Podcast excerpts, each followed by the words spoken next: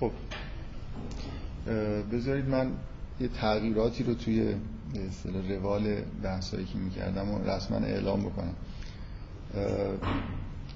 تا حالا اینجوری بود که شروع کردم که مثلا در مورد نظرات فروید صحبت کردم. و عادتم هم اینه که وقتی در مورد تئوری یه نفر صحبت می‌کنم یه طوری صحبت می‌کنم که کاملا حالت دفاع داشته باشه. یعنی شلوول بحث نمی کنم انگار که مثلا یه پیرو خیلی رسمی مثلا آدم هستم و دارم سعی می‌کنم با تمام وجود مثلا نظریاتش رو ارائه بدم. فکر می‌کنم اینجوری خوبه دیگه. عادلانه است. اینکه معمولا خیلی ها اینجوری عادت دارن که همینطور که دارن نظریات یه نفر رو میگن نقدش هم می‌کنن. یه جوری فکر می‌کنم که آدمایی که گوش میدن وقتی خود تئوری همراه با نقدش گفته میشه ایرادایی بهش گرفته میشه تئوری رو خوب نمی‌فهمن دیگه براشون جدی نمیشه. خوب آدم یه تئوری رو حداقل یه مدت انگار باش زندگی کنه. به نظر من تئوری فروید یه هماهنگی درونی جالبی داره. وقتی که شما تئوری رو مثلا میشنوید یه مدت تو ذهنتون هست و ایرادی هم کسی بهش نگرفته فکر می‌کنم بهتر می‌فهمید. یه جور فضای فکری فروید رو بهتر می‌فهمید. من قصدم این بود که مثلا کاری که می‌کنم اینجا این باشه که مثلا فروید رو بگم بعد یه بخشی از کاربردهایی که دیدگاه فروید در مورد مسائل فرهنگی داره رو مطرح بکنم. بعد شروع کنم ایرادا رو مثلا یه چیزایی که توی نظری مشکلاتی که وجود داره رو بگم بعد برم سراغ مثلا یونگ حالا یا لکان که سعی می‌کنن یه اشکالایی رو برطرف بکنن یعنی تئوری ها رو تغییرات توش میدن یا یه چیزایی به تئوری فروید اضافه می‌کنن. بعد مثلا تئوری که خود کامل تر شد از دیدگاه لکان کسایی که استفاده کردن این نقدای فرهنگی رو مطرح کردن بگم و بعد برم سراغ یونگ و الاخر ولی جلسه قبلم چون احساس بدی بهم دست داد که اینقدر دارم چیزایی میگم که خودم قبول ندارم. بعد بیام یه نقدایی بکنم که بعدا مثلا به نظر خودم باز خیلی نقدای جالبی نیست صرفا از دیدگاه فرویدی. الان تصمیمم اینه که توی یکی دو جلسه از الان تا جلسات یکی دو جلسه آینده یه مقدار دیدگاه انتقادی که نسبت به فروید وجود داره رو بگم. و سعی کنم یه خورده دیدگاهی که در واقع برای تکمیل نظری فروید مطرح رو بعدا مطرح بکنم. یه دفعه بعد بریم سراغ نقدا که اون به اونجا که می‌رسه دیگه چیزایی که میگم و قبول داشته باشم. یعنی دوچار این گرفتاری نشم که هی در مورد چیزایی صحبت بکنم که خودم بهشون مثلا به اون دیدگاه خیلی علاقه من نیستم. بعد تفکیک کردن این که حالا این حرفی که داریم می‌زنیم این الان واقعا خالص فرویدی هست یا نیست؟ اینا یه خورده فکر می‌کنم آدم منو دچار مشکل می‌کرد. مثلا فرض کنید اگه در مورد یه اثر ادبی داریم صحبت می‌کنیم واقعا این دیدگاه دیدگاه فرویدیه یا نه؟ ناخالصی داره. مثلا از کسای دیگه هم چیزایی واردش شده.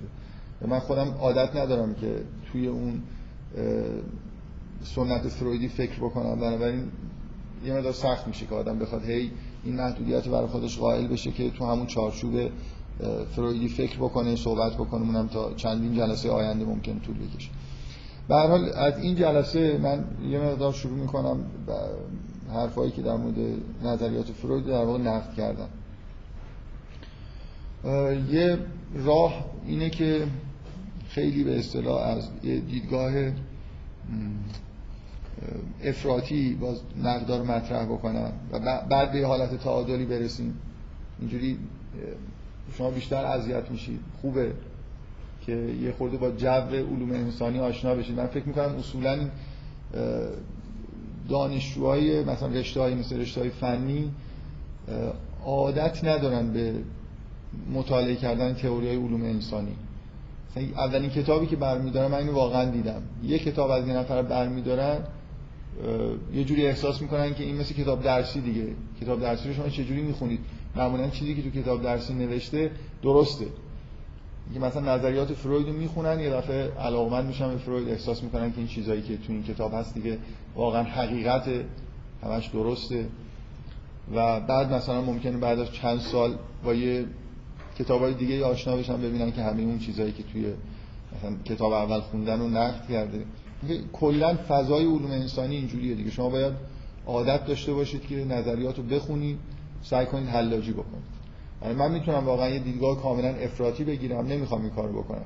و از دیدگاه کسایی نظریه رو نقد بکنم که به کل همه چیز فروید در واقع زیر سوال می‌برم و هیچ چیزی در واقع از تئوریشو قبول ندارم. من, من یه مطالب این جلسه شروع می‌کنم و سعی می‌کنم در یکی دو جلسه آینده به یه حالت متعادلی برسیم. یعنی در واقع بخشی از نظریه فرویدو که به نظر من خیلی خوبه مفیده و جالبه اونا رو از توی این حرفایی که جلسات قبل زدم در بیارم.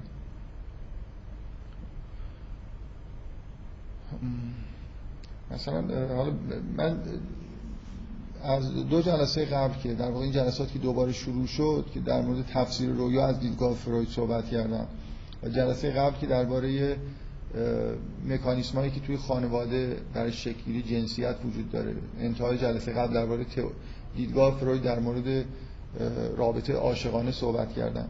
قصد داشتم در مورد دیدگاه فروید در مورد دین هم صحبت بکنم به عنوان یکی از کاربردهایی که نظری فروید داره و خودش در واقع مطرح کرده. که اینو فعلا صرف نظر کردم. خیلی خلاصه اگه بخوام در مورد دیدگاه فروید در مورد دین بگم یه کتابی داره فروید تحت عنوان توتم و تابو. و توی اون کتاب احساس دینی رو ارتباط میده باز به عقد اودیپ. و یه تئوری فکر می‌کنم خیلی عجیبی داره که خودشم توی نوشتهاش بعدا اشاره کرد بعد از اینکه این کتاب رو نوشت که خیلی اینو نباید جدی گرفت.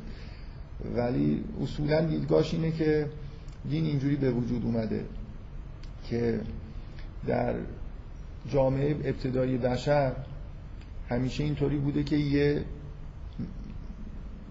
به اصطلاح یه مرد در یه جامعه ابتدایی حالت قدرتمندتر از بقیه بوده و مثل همین گله های حیوانات که مثلا گوزنها که زندگی می‌کنن اون نری که بیشتر از همه قدرت داره ماده ها رو تصاحب می‌کنه. مثلا توی این کلونی های حیوانات و اینا احتمالا هم چیزایی رو شنیدید یا دیدید. و بنابراین یه نر قدرتمند همه ماده ها رو تحت تصاحب داشته و فرزندانش و نرهای جوان در واقع یه جوری محروم بودن از نظر جنسی و نهایتا یه چیزی به وجود اومده. در یه جایی نرهای جوان خلاصه کاسه صبرشون لبریز شده و نر قدرتمند رو که پدرشون در واقع بوده از بین بردن. و این گناه اولیه یه جوری در واقع در ناخودآگاه اینا شکل گرفته برای اینکه گناهشون رو جبران بکنن یه جوری شروع به تقدیس خاطره پدرشون کردن و این خاطره پدره که کم کم در مراسم مثلا قبیله تبدیل به یه تصویری از خداوند شد. خیلی چیز عجیبیه. دیگه اینکه همچین ایده ای واقعا از نظر تو مباحث انسان شناسی پایگاه تجربی پیدا بکنه خیلی خوب چیز غریبیه. که در تمام دنیا یه همچین اتفاقی به طور فیزیکی افتاده یا در ذهن انسان ها این اتفاق افتاده. و من می‌تونم اگه اگه قرار اگه وارد این مرحله نشده بودیم که نقد بکنم من می‌تونستم یه جوری باز با حالت دفاع از این نظریه هم حرف بزنم. که اون قدر هم مثلا در ظاهر که به نظر میاد نامعقول نیست. ولی قصد ندارم این کار بکنم. فکر می‌کنم به یه جایی رسیدیم دیگه خیلی بر من سخت شده که مثلا یه چیزایی رو که خیلی یه جورایی دیگه به نظر خودم پرت به نظر می‌رسن و با یه حالت به اصطلاح دفاع کردم بیام مطرح بکنم. بذار برای اینکه خودم راحت بکنم شروع بکنیم یه مقدار در مورد فروید به حالت نقد صحبت بکنم این انواع انتقادایی که وجود داره خب می‌تونه در جهت این باشه که بعضی از نظریه ها غلطن یا اینکه نظریه بخشایش ناقصه. مثلا یه چیزایی به نظریه اضافه بکنیم که تکمیلش بکنیم. و مثلا کسایی که به عنوان نو فرویدی شناخته میشن فرویدی های مثلا جدید اینا آدمایی هستن که چیزهایی به نظریات فروید معمولا اضافه کردن. من خیلی نمی‌خوام فعلا در مورد دیدگاه این آدما صحبت بکنم. چون خیلی در واقع اگه نقدی در درشون وجود داره خیلی ملایمه. به نوعی پیرو فروید هستن ولی چیزهایی رو در واقع توی نظریه چیزهای جزئی رو اصلاح می‌کنن. روانکاوای دیگه ای وجود دارن که به نوعی به نظر می‌رسه که به چهارچوب بحث‌های فرویدی رو حفظ کردن. یعنی مثلا اهمیت دادن به ناخودآگاه توی دیدگاه اینا هم هست. ولی اونقدر با فروید فرق دارن که دیگه نمیشه اینا رو فرویدی محسوب کرد. کارهایی که می‌کنن از نقض بخشایی از نظریه فروید در واقع شروع میشه تا چیزهای خیلی زیادی به این نظریه اضافه کردن. نمونه خیلی واضح یونگ هست که کلا در یه جاهایی با فروید دیگه موافق نیست و یه بخشی شاید حجیمتر از خود نظریات فروید رو هم خودش اضافه می‌کنه. ولی نهایتا توی چارچوب فرویدی به نظر میاد که باقی میمونه. مثل یه انشعابی از نظریات فروید به نظر می‌رسه. لکان که اصولا ادعا داشت که فروید رو بهتر از نو فرویدی ها می‌فهمه و در واقع نماینده اصلی واقعی فرویده. ولی باز اگه بخوایم صادقانه برخورد بکنیم لکان یه جوری یه شاخه از روانکاوی می‌تونه محسوب بشه که از دوره دورهای اول کار فروید منشعب شده. یعنی خیلی به مثلا فرض کنید سه‌گانه ego و super ego اهمیت نمیده و به نوعی وابسته است و خودش به نوشته های اولیه فروید. به هر حال اینم یه جوری تو چارچوب فرویدیه با یه تغییراتی. اریک فروم هم تا حدودی به عنوان روانکاو توی قالب فرویدی شاید میگنجه. اینا, کسایی هستن که نقد کردن چیزایی رو ایرادایی گرفتن نقصایی پیدا کردن سعی کردن تکمیل بکنن. دیدگاه افراطی که فروید رو نقد می‌کنن شعبه های دیگه روانشناسی هستن که اصول روان درمانی مخصوصا که کلا با فروید از اساس مخالفن. مثلا حتی ارزش و اهمیتی به دیدگاه فروید در مورد ناخودآگاه و مکانیسم های ناخودآگاه اینا نمیدن. نمونهش نمونه خیلی واضحش کسایی هستن که توی مکتب رفتارگرایی هستن. من تو اولین جلسه ای که تشکیل شد از این کتاب صحبت کردم و این نویسنده. کتابیه به اسم افول امپراتوری فروید از آیسنک. با همون دیدگاه رفتارگرایی و این, این کتاب اگه بخونید نمونه به نظر من یه نقد افراطیه دیگه. افراطی از این نظر که هیچ ارزشی برای هیچ کدوم از دیدگاه فروید از تئوری تا عمل قائل نیستن. و این کتاب به نوعی حتی شخصیت خود فروید و طرفداراش رو زیر سوال می‌بره. یعنی مسئله صرفا حتی بحثای این کتاب بحثای تئوریک و نمی‌دونم عملی روانکاوی نیست. معتقده که اینجا یه جور مثلا شارلاتان بازی تو کاره که فروید اینقدر اهمیت پیدا کرده. اصلا چیزی نبوده که بخواد اینجوری بشه. مثلا فصل اول کتاب اگه اشتباه نکنم با این توضیح شروع میشه که چطور به طور غیر عادی با مثلا تحریف کردن یه چیزای تاریخی از فروید یه قهرمان ساختن. مثلا معمولا توی کتابای روانکاوی روانکاوی هایی که توی سنت فرویدیه تاکید میشه روی اینکه فروید مثلا تک و تنها بود. همه باش مخالف بودن مقاومت کرد و بعد مثلا خلاص حرف خودش به کرسی نشوند و خلاص یه دیدگاه مثلا خیلی قهرمانی و حماسی که فرویدی همچین شخصیتی داشته. این این چیزا رو می‌بره زیر سوال که مثلا بیو، بیوگرافی نویسایی که بعدا اومدن یه جوری در واقع افراد کردن در ساختن هم چیزایی و نقد هایی وجود داره که من می‌خوام با این نقد شروع بکنم حرف زدن در مورد مثلا ایرادایی که میشه به در مورد فروید گرفت که نقدایی از دیدگاه فلسفی هستن. نمونه خیلی مشخصش نقدیه که پوپر در مورد روانکاوی داره و بعدا یه فیلسوف مطرحی به اسم گرونبام ادامه داده این نقد داره من می‌خوام از این نقدا شروع بکنم چون خیلی دور وای میستم و نظریه روانکاوی رو از یه فاصله خیلی زیادی نگاه می‌کنم و ایرادای خیلی کلی می‌گیرن خیلی وارد جزئیات نمیشن. فکر می‌کنم خوب باشه که یه مقدار در مورد دیدگاه اینا بحث بکنم فقط می‌خوام یه خلاصه خیلی در واقع جمع جوری بگم که کاری که فروید می‌خواست بکنه حالا هرچند رسما همچین برنامه ای رو اعلام نکرده هیچ وقت ولی به نوعی جا دادن روانکاوی توی سنت علمی دوران خودش بود دیگه. یعنی سعی بکنیم که مدل علمی بسازیم.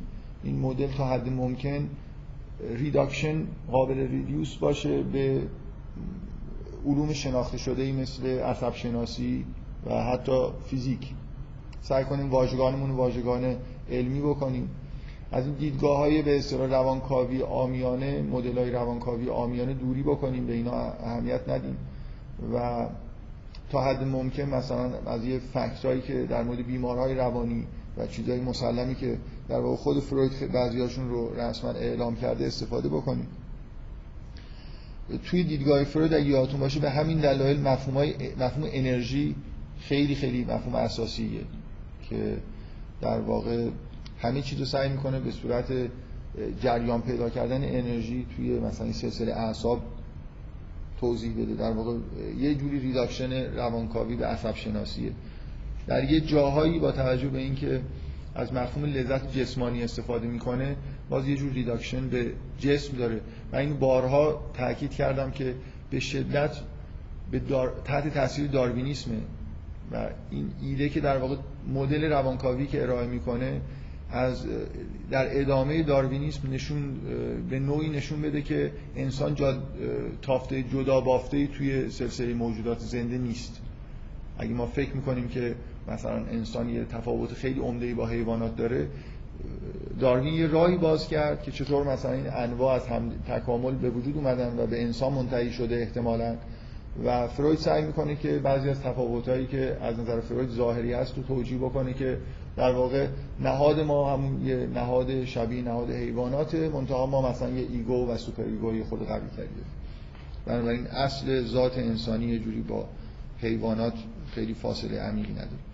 بعد دیگه تکرار نمی کنم سه‌گانه فرویدی مفهوم id ego super ego هست مفهوم لیبیدو هست و مفهوم خیلی اساسی عقده اودیپ و مراحل سه‌گانه رشد هست که عقده اودیپ توش نقش اساسی بازی می‌کنه. اینا مجموعه چیزاییه که تو مدل فرویدی. اگه یادتون باشه من یه جلسه قسمت عمدهش رو اختصاص دادم به یه بحثایی تحت عنوان مکانیسم های دفاعی. که ego چجوری در واقع در مقابل id و super ego عمل دفاعی رو انجام میده. مثلا یه سری مکانیسم هایی که فروید به همشون تقریبا خود فروید اشاره کرده بعدا نو فرویدی های چند تا مکانیسم دیگه هم اضافه کردن. اینا, اینا نمی‌خوام وارد نقد این جزئیات بشیم. می‌خوام همین کلیات رو در واقع این که چیزی که می‌خوایم نقد بکنیم در واقع اینه. فروید یه آرمان هایی داره اینکه reduction انجام بده توی مدل علمی ارائه بده تا حد ممکن reduction توش باشه با داروینیسم سازگار باشه. یه جوری در واقع دیدگاه ماتریالیستی رو حفظ بکنه. یعنی مثلا توی مدل فرویدی شما هر از روح و نمی‌دونم چیزای غیر مادی نمیشنوید. این قاعده به اصطلاح ساختنی مدل علمی. اینا اینا آرمان هایی که فروید داره علمی بودن reduction انجام دادن. دو, دو تا سوال خیلی کلی وجود داره دیگه. اینا اینا در واقع سوالایی هستن که به نوعی وظیفه فیلسوفاست که پاسخ بدن. اینکه اولا این آرمان ها اصلا آرمان های خوبی هستن. یعنی مثلا برای یه دانشی مثل روانکاوی این آرمان درستیه که سعی کنیم که اینو reduce کنیم به فیزیک.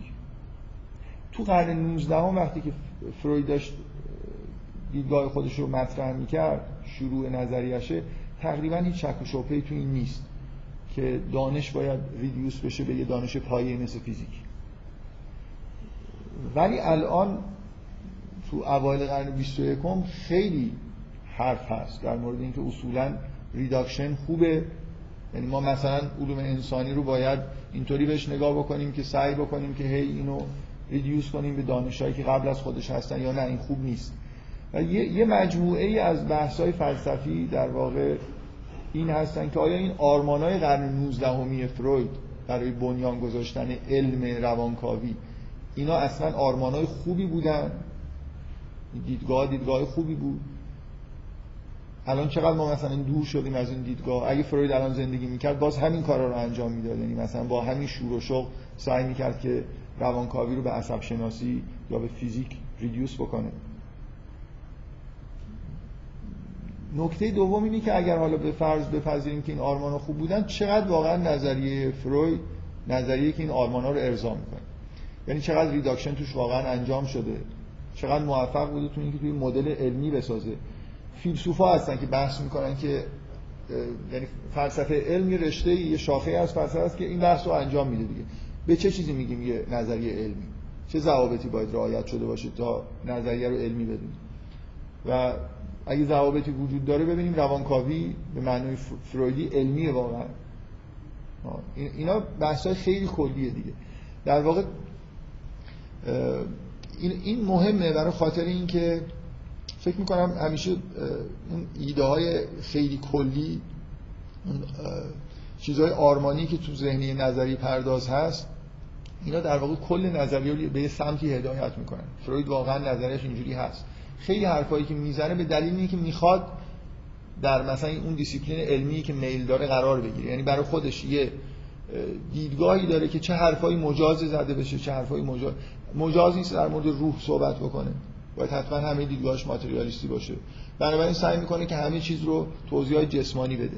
اگر مثلا فرض کن به سه سگانه رشد مثلا دوران مقعدی و نمی‌دونم دهانی و دهانی و مقعدی و جنسی قائل میشه به دلیل اینه که دنبال جریان پیدا کردن مثلا لیبیدو توی جسم میگرده. می‌خواد ببینه به نظرش میاد که جسمه که لذت می‌بره و انسان به اون سمتی میره که به اصطلاح بهش لذت بیشتری بده.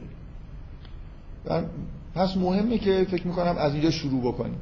خوبه که از اینجا شروع بکنیم. یعنی کلی ترین چیزهایی که در واقع نظری فروید رو هدایت کردن اون گزاره ها رو در موردش بحث بکنیم. زیر سوال ببریم یا اگر قبولشون می‌کنیم ببینیم که آیا اون آرمان تحقق پیدا کردن یا بگم این مبدأ خوبی برای بحث کردن. اولین نکته یه مقدار بنابراین بحثایی که امروز من می‌کنم شاید مثلا توی دیسیپلین فلسفه علم حساب بشن بحثای خیلی کلی داریم می‌کنیم. من تو این جلسه فکر نمی کنم زیاد مثلا ریز بشیم در مورد خود جزئیات مدل فرویدی بحث بکنیم. می‌خوام ببینیم مثلا این آرمان ها هر کسی دیگه هم که همچین آرمان هایی برای روانکاوی یا روانشناسی وضع می‌کنه کار درستی داره می‌کنه. و بعد در ادامهش این که آیا این آرمان تحقق پیدا کردن توی مدل یا نه. این سوال اول اینه. اصلا ریداکشن کار خوبیه؟ بفرم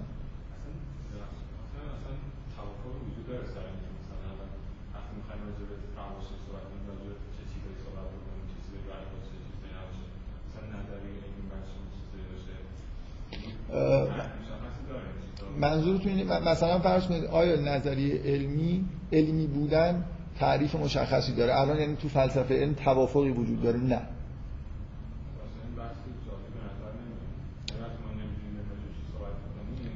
خب این مثل اینه که من بیام روز اول در مورد فروید صحبت بکنم. شما بگید که آیا در مورد روانکاوی توافقی وجود داره؟ من میگم نه پس شما بگید که پس بحث نکنید.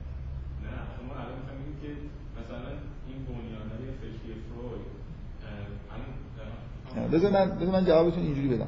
خود فروید به یه معنایی میگه که من نظریم علمیه. خب؟ حالا من می‌خوام ببینم به اون معنایی که فروید میگه واقعا علمی هست یا درست. این این یه چیزیه که میشه خب من به عنوان نظریه پرداز دنبال این هستم که reduction انجام بدم. و به یه معنایی فکر می‌کنم که reduction انجام دادم. خب؟ حالا حداقل این بحث میشه کرد که آیا واقعا به نتیجه رسیدی؟ یعنی واقعا اون reduction ی که می‌خواستی رو انجام دادی یا نه. یا این شک و شبهه ها رو حداقل ایجاد بکنیم. من فکر می‌کنم این بحثا مفیده. فلسفه علم خیلی خیلی شاخه مفیدی از فلسفه است. ممکنه همه آدما توش به توافق نمی‌رسن. ولی واقعا بحث‌های فلسفی همیشه اینجوریه که هیچ وقت در عالم فلسفه آدما یه چیز نمیگن. مثل مثلا فرض کنید ریاضیات نیست که قضیه ثابت بشه همه قبول بکنن. ولی اینطوری هم نیست که وقتی که مثلا یه دورانی میگذره بگیم که فلسفه به هیچ نتیجه ای نرسیده یه جوری به هر حال یه تو بحث های فلسفی مثلا بذارید همین الان ممکنه شما تو ذهنتون روز اولی که من در مورد reduction صحبت کردم اصلا سوالی مطرح نیست که آیا reduction خوبه یا بده. به نظرتون بدیهی می‌رسه که علم همه چیز رو reduce می‌کنه؟ مثلا در واقع علم اینجوری ساخته میشه. یه دانش پایه فیزیک داریم که اساسا عبارت از اینی که مدل های ریاضی برای پدیده‌های طبیعی ارائه می‌کنه. بعد مثلا شیمی به نوعی در واقع روی فیزیک سوار میشه. بیوشیمی روی این زیست شناسی مثلا روی بیوشیمی و بعد مثلا فرض کنید روانکاوی یا فیزیولوژی و آناتومی و روی زیست شناسی روانکاوی هم روی مثلا عصب شناسی و فیزیولوژی و آناتومی و بحثایی که در مورد بدن انسان است به نظر میاد این خیلی چیز دیگه طبیعی یعنی دانش به طور طبیعی این کارا رو داره انجام میده. و یه دفعه مثلا فرض کنید خیلی جالب نیست. یعنی علمی به نظر نمیاد که اگه من بیام توی یه جایی مثل شیمی یا بیوشیمی یه دفعه یه مفاهیمی خارج از کیت فیزیک چیزی که معنی فیزیکی نداره مطرح بکنم معمولا به نظر میاد که این چیزها رو رعایت می‌کنیم حالا الان امروز این بحث خیلی مطرحه که واقعا چقدر ما توی به وجود آوردن نظریات علمی مخصوصا توی جایی مثل علوم انسانی باید مواظب این باشیم که ریداکشن صورت بگیره یا نمی‌گیره. چرا این سوال مطرح شده؟ برای خاطر اینکه فکر می‌کنم تلاشایی مثل همین تلاش فروید برای اینکه یه جوری در واقع نظریش توی این سلسله مراتب دانش بگنجه خیلی موفق نبوده. یعنی ما خیلی جا الان تو علوم انسانی داریم که به نظر نمیاد دیگه کسی دغدغه اینو داشته باشه که مثلا همه چیز رو روی مبنای فیزیک مثلا بنا بکنه یا چیزایی که به فیزیک تکیه دادن روی اونا بنا بکنه حالا بذارید یه خورده بحث بکنیم دیگه. برای فکر می‌کنم این بحثا پیش که بره متوجه میشید که با وجود اینکه همه حرفایی که گفته میشه ببینید ممکنه توافق وجود نداشته باشه روی همه بحثا. ولی حداقل این توافق وجود داره که مثلا ریدیوس کردن همه چیز به فیزیک ابهامایی توش وجود داره. یعنی فلاسفه روی این لااقل به توافق رسیدن که همچین بدیهی هم نیست که می‌خوایم reduction انجام بدیم. باید فکر کنیم. که آیا یه نظریه داریم می‌سازیم لازمه که reduction انجام بشه یا نه. بذارید خود جلو بریم بعدا سوال کنیم. نکته اول اینه که فروید توی دوره‌ای داره زندگی می‌کنه که به نظر میاد که فیزیک تکلیفش روشن شده. یکی از دلایلی که الان reduction خیلی مد نیست یا خیلی بدیهی به نظر نمی‌رسه که بیایم همین چیز رو ریدیوس کنیم مثلا به فیزیک اینه که در زمان فروید واقعا احساس همگانی اینه که فیزیک که مشکلی نداره. یعنی همه چیزشو نیوتن حل کرده دیگه. یعنی ما یه تئوری نیوتن داریم که قواعد اساسی طبیعت رو در واقع به ما میگه.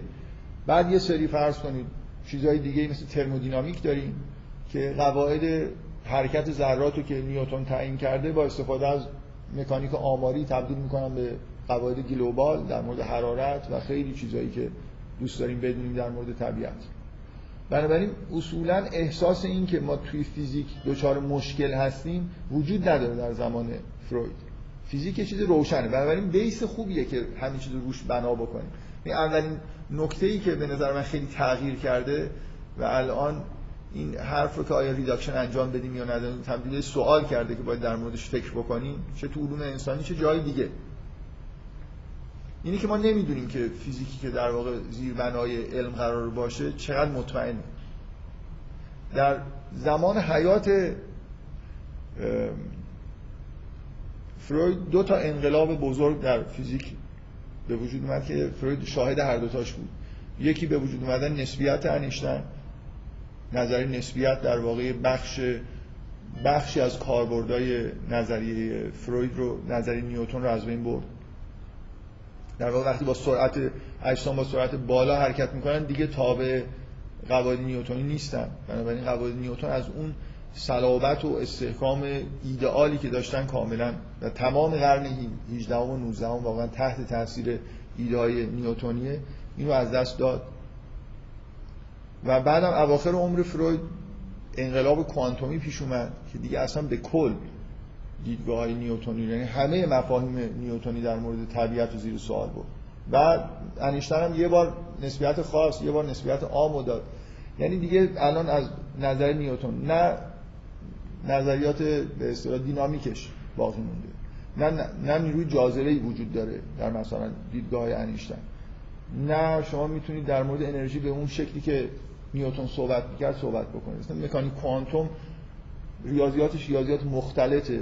چیز خیلی خیلی شگفت انگیزیه و توصیفی هم که از دنیا داره ارائه میده از نظر فلسفی بی نهایت شگفت انگیزه بنابراین و, و نکته خیلی خیلی اساسی این که الان ما تو دورانی هستیم که 80 سال تقریبا از ابداع مکانیک نیوتن مکانیک کوانتوم گذشته و هنوز ما نتونستیم یه تلفیقی ایجاد بکنیم بین نسبیت و کوانتوم و به یه نظریه فیزیکی جدید برسیم.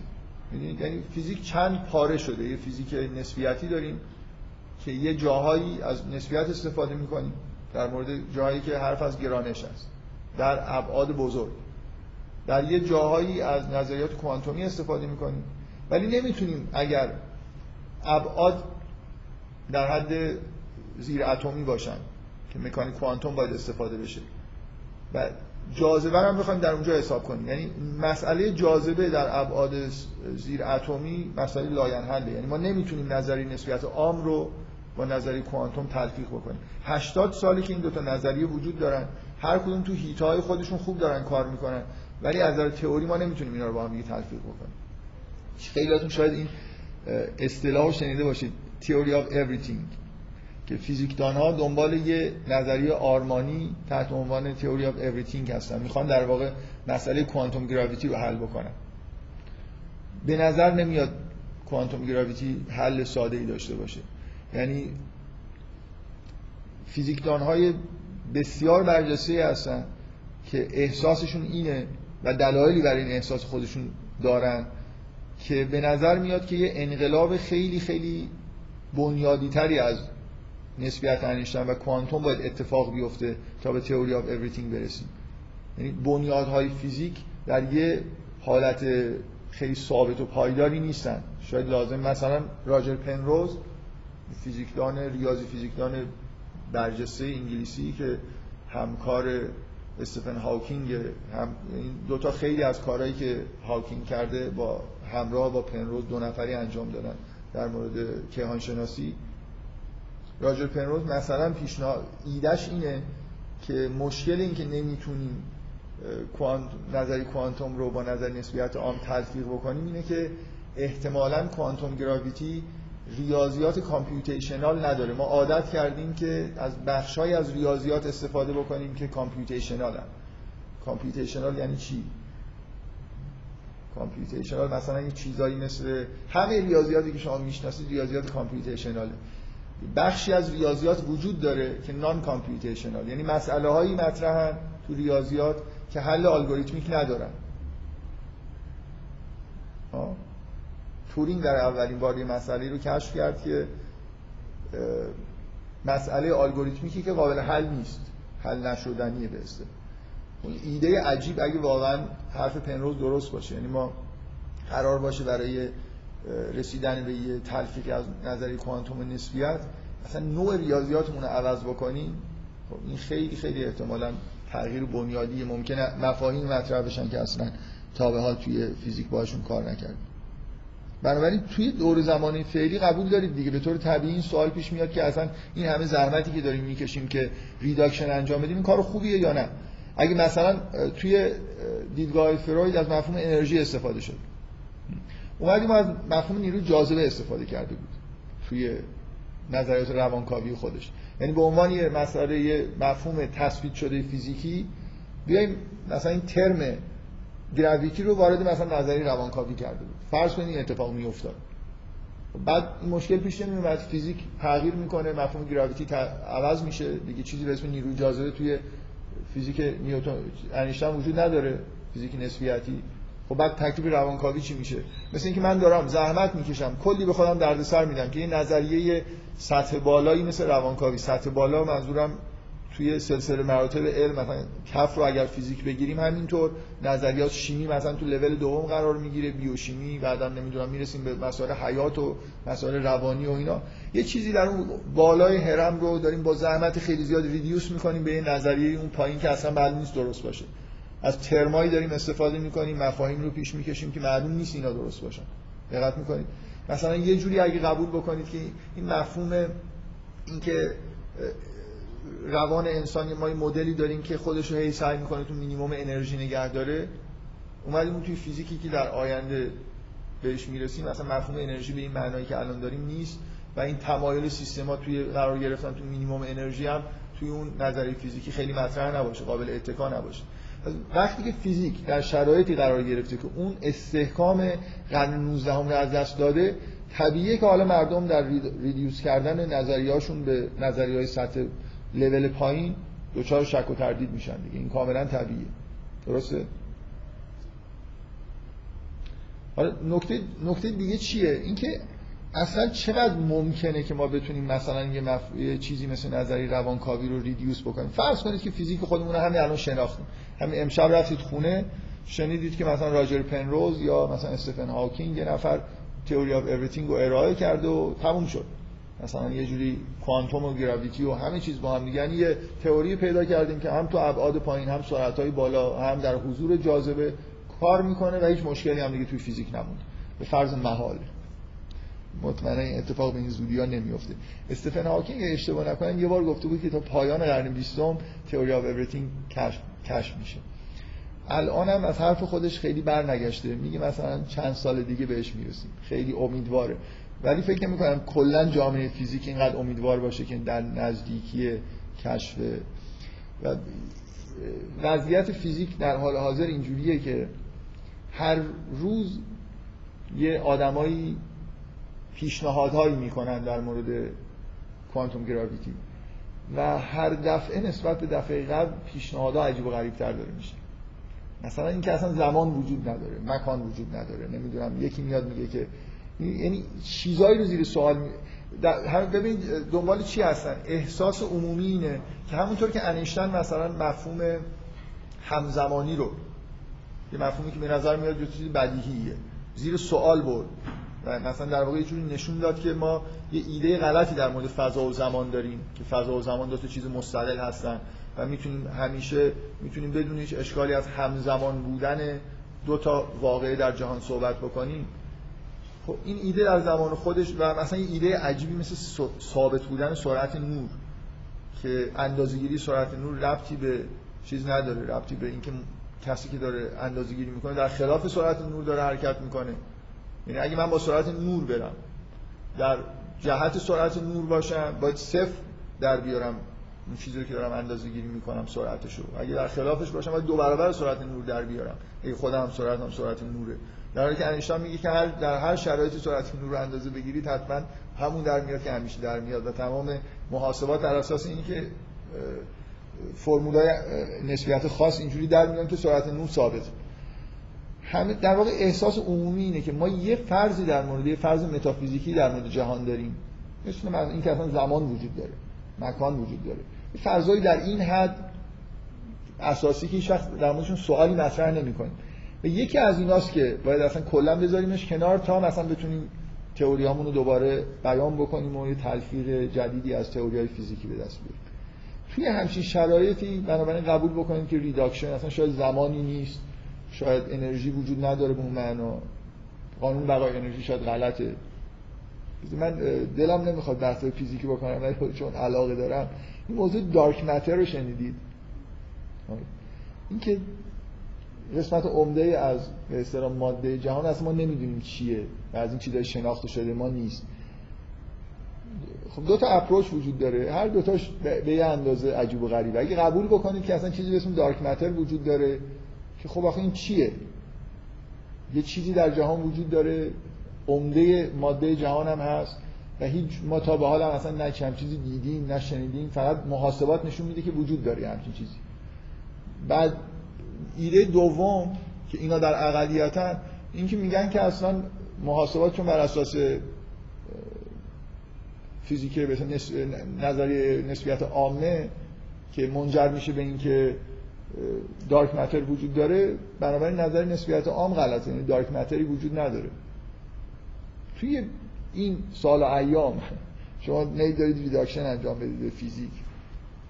اومدیم قانون بقای انرژی غلط در اومد. خیلی چیزا فیزیک چندان پایه محکمی برای سایر علوم نیست. بگذاریم. این موفقیت های فیزیک رو نمی‌خوایم زیر سوال ببریم ولی فیزیک از دیدگاه فلسفی فوقالعاده دچار بحرانه. از جمله اینکه ما تعبیری برای مکانیک کوانتوم هنوز نداریم. تعبیری که جال مثلا خوب باشه و همه پذیرفته باشن. یه تعبیر کوپنهاگی است که واقعا من خودم شخصا یه حساسیت ویژه‌ای دارم در موردش. بفرمایید.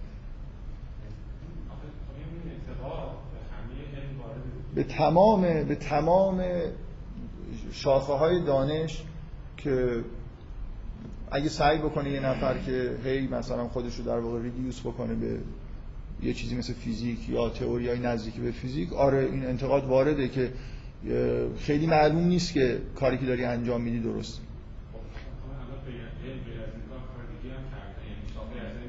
دقیقا. الان به هیچ وجه به نظر نمی‌رسه که دیگه این حس توی شاخه های علوم انسانی شما نمی‌بینید دیگه این احساس رو که بیایم مثلا مثل وقتی می‌خوایم نظریمون علمی باشه به این معنا علمی باشه که مثلا از ترمای فیزیکی استفاده بکنیم مدلامون شبیه مدلای فیزیکی باشه. سعی کنیم قوانین روانیمون رو یه جوری ربط بدیم به قوانین فیزیکی. و هیچ جایی شما تو جامعه شناسی یعنی الان ببینید دانش به اینجا رسیده. و توی فلسفه علم اینجوری سعی می‌کنن. اصلا الان شاید بتونم بگم که اون نظریه غالب توی فلسفه علم در مورد reduction اینه که نه تنها الان باید مجاز بدونیم که هر رشته ای هر دیسیپلینی برای خودش قواعد خودش رو داشته باشه و کار خودش رو انجام بده بلکه شاید mainstream به اصطلاح اینه که در آینده هم لازم نیست که reduction ی انجام بشه. یعنی حتی اگه مثلا فیزیک مبانیش محکم شد خیلی این یعنی اینکه دانش به صورت یه دیسیپلینای جدا از هم باشه که لزوما توی یه هرمی مثلا رو هم دیگه سوار نمیشن از نظر فیلسوفای علم مدرن خیلی اشکالی نداره. یعنی حتی به نوعی شاید تجویز می‌کنن که اینجوری بهتره. چرا بهتره؟ من می‌خوام در مورد این صحبت بکنم. ببینید وقتی شما می‌خواید reduction انجام بدید مثل اینکه یه غل زنجیری به پاتون بستید دیگه. من, من می‌خوام از یه چیزی مثلا یه چیزی نظری علمی در بیارم. خب؟ فرض کنید همین الان من یه موضوع جدیدی مثلا ساختن یه مدل برای روان رو من مثل فروید هستم و می‌خوام شروع بکنم کار انجام بدم. یه مدل به اصطلاح علمی برای روان بسازم. خب آزادتر نیستم که بیام از متد علمی استفاده بکنم به این معنا که مشاهدات زیادی انجام بدم. بعد بدون اینکه هیچ محدودیت ذهنی داشته باشم سعی بکنم که یه مدلی بسازم که این مشاهدات رو توجیه بکنه. بدون اینکه وقتی دارم مدل می‌سازم هی وسواس داشته باشم که این مدل من چقدر با از نظر متافیزیکی با چیزهایی که توی فیزیک تثبیت شده می‌خونه یا نمی‌خونه. دقت می‌کنید. یعنی وقتی شما دارید reduction انجام می‌دید برای ساختن مدل خودتون دارید محدودیت هایی وضع می‌کنید. میگید من مثلا باید حتما توی محدوده از مفاهیم مثل انرژی استفاده بکنم از قوانینی استفاده بکنم که به نوعی توجیه مثلا فیزیکی داشته باشم و الی آخر. بنابراین اگر فکت های خیلی زیادی داشته باشی درست؟ ممکنه نتونید همچین مدلی بسازید. مثل مثل فکر کردن همراه با کلی محدودیته. در حالی که خب خیلی از رشته های علمی اینجوری در واقع پیش میرن که من از متد علمی استفاده می‌کنم بدون اینکه زیاد مواظب باشم که حالا این این قابل reduce هست در آینده یا الان قابل reduce هست reduce کردن هست یا نیست. یعنی سعی می‌کنم که مدل خودم رو طوری بسازم که fact ای منو متد علمی رو در واقع به کار می‌برم. ببینید سوال اساسی اینه. علمی بودن یعنی چی؟ علمی بودن یعنی اینکه من توی دیسیپلین های آشنای علم خودم رو نگه دارم. ولو اینکه این دیسیپلین ها اصلا درستم باشن و فیزیک مثلا یه شاخه کاملی از علم باشه. علمی بودن اینه یا نه؟ علمی بودن یعنی که از متد علمی استفاده بکنم یعنی برم آزمایش بکنم تجربه بکنم fact ای زیادی در مورد مسائل روانی گیر بیارم و بعد سعی کنم مدلم رو اونقدر توش اجزا اضافه بکنم که همه این fact ها رو توجیه بکنم دقت می‌کنید؟ در واقع ما به نوعی فکر می‌کنم الان توی دورانی هستیم که دیسیپلین های زیادی هستن که سعی می‌کنن اینو رعایت کنن. مشاهدات بیشتری انجام بدن و مدلایی بسازن که مشاهدات رو توجیه می‌کنه و خیلی هم وسواس ندارن که حالا مثلا در جامعه شناسی این جامعه شناسی چجوری به فیزیک مثلا reduce میشه. دقت می‌کنید؟ این چون ما نتونستیم توی این هرم که داریم بالا میریم بعضی جا رو reduction انجام بدیم مثلا فرض کنید روانکاوی یا خیلی چیزای دیگر رو بنابراین واضحه که از یه جایی هرم به بالا مدت هاست کسی تلاشی انجام نمیده. چون مثلا این جامعه شناسی رو بخوایم به چیزی reduce بکنیم باید به روانشناسی و مثلا فرض کنید روانکاوی اونجور چیزا باشه همراه با یه سری مطال... قوانین آماری. مثلا یه جامعه از یه تعداد از این موجودات. مثلا این موجودات انسانی رو یه مدل براشون داریم اینا حالا دور هم دیگه جمع میشن مثلا جامعه چه ویژگیهایی پیدا می‌کنه. وقتی مدل نتونستیم توی روانشناسی و روانکاوی reduction خوبی انجام بدیم یعنی اینجا ارتباط قطع شده با کف هرم طبیعی که جامعه شناس اصلا هیچ وقت دیگه دغدغه اینو نداشته و نداره که reduction انجام بده. وقتی جامعه شناس این چیزو نداره روانکاو اون زیر میگه که خب من چرا اینقدر خودم رو محدود بکنم؟ ها کم کم خیلی از دیسیپلین هستن اصلا این دغدغه رو ندارن. شما در یونگ و لکان مطلقا این دغدغه رو دیگه نمی‌بینید. یونگ خدای جمع کردن fact و مشاهدات روانی. یعنی تمام عمرش رو صرف کرده رویا جمع کرده. اسطوره ها رو مطالعه کرده. هر چیز فرهنگی که از بشر باقی مونده روان بشر تولید کرده رو به عنوان مشاهده سعی کرده ثبت بکنه. تمام دنیا مسافرت می‌کرده. مثلا می‌رفته آفریقا رویاهای قبیله های آفریقایی رو جمع می‌کرده. پول می‌داده که براش رویا تعریف بکنن از سرخ که مبادا مثلا مشاهدات ما در مورد رویاهای آدم های اروپایی شاید آفریقایی های جور دیگه خواب می‌بینن. این علم این هم هست دیگه. اینکه من تو خونه خودم بشینم فقط بگم آقا من فیزیک بلدم مثلا تئوریا رو تا حالا بلدم. توی این مایه ها می‌خوام یه مدل در بیارم با یه چهار تا فکت که به نظر میاد از این نظر نظریه فروید فوق العاده از نظر علمی اگه اینو علم بدونیم که قرار مشاهداتی انجام بدیم و بعد مدل بسازیم هر چی مشاهدات ما وسیع‌تر باشه پایه مدل سازی ما در واقع قوی تره فروید واقعا یه سری تجربه شخصی خودش داره قناعت می‌کنه تو محدوده مطلب خودش. در حالی که یونگ لکان هم همینجوره لکان خیلی دغدغه fact پیدا کردن نداره دغدغه reduction هم نداره. خیلی آدم آزادی از همه. دغدغه های دیگه ای داره. در واقع عامل سومی هم وجود داره به نظر من توی ارائه کردن نظریه که لکان بیشتر اون دغدغه رو داره. بنابراین ببینید این یه نقص حالا محسوب میشه که فروید در بین چیزهایی که به اصطلاح علمی بودن می‌سازن خیلی خیلی روی یه چیز داره تاکید می‌کنه. اینکه همش سعی می‌کنه که مدلش یه جوری شبیه مدلای علمی موجود در بیاد. از همون ترما استفاده بکنه. توی یه چیزی تو مایه مثلا نظریات داروین و زیست شناسی و عصب شناسی چقدر عصب شناسی زمان فروید واقعا مورد اتک... می‌تونسته اتکا بشه؟ چقدر در زمان فروید neuroscience پیشرفت کرده بود که با این شجاعت آدم بخواد بیاد نظریات روانکاوی خودش رو روی neuroscience بیان بکنه بنا بکنه. ما الان هم که صد و خورده سال گذشته چیزی از مغز نمی‌دونیم. آدم وقتی که نمی‌تونه reduction انجام بده خوب نیست که یه خورده. من می‌خوام بگم یعنی یه مقدار وضعیت در قرن 19 هم حد اینجوری بود که شاید بهتر بود که خود فروید هم وقت بیشتری برای مشاهدات بیشتر یعنی فراهم کردن فکتای بیشتر میذاشت تا اینکه نظری پردازی خیلی خیلی در واقع زود رس رو انجام بده. این ایرادی که همه تقریبا به فروید می‌گیرن. اینکه فروید بی نهایت به تئوری پردازی علاقه داشت بیش از مشاهده کردن و تجربه کردن.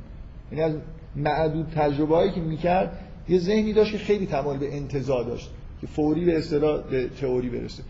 خیلی از طرفدارای فروید یعنی توی همین دیسیپلین های فرویدی نو فرویدی هم اینو قبول دارن که فروید خیلی با عجله انگار رفته سراغ نظریه پردازی و بدون اینکه fact به اندازه کافی جمع آوری کرده باشه.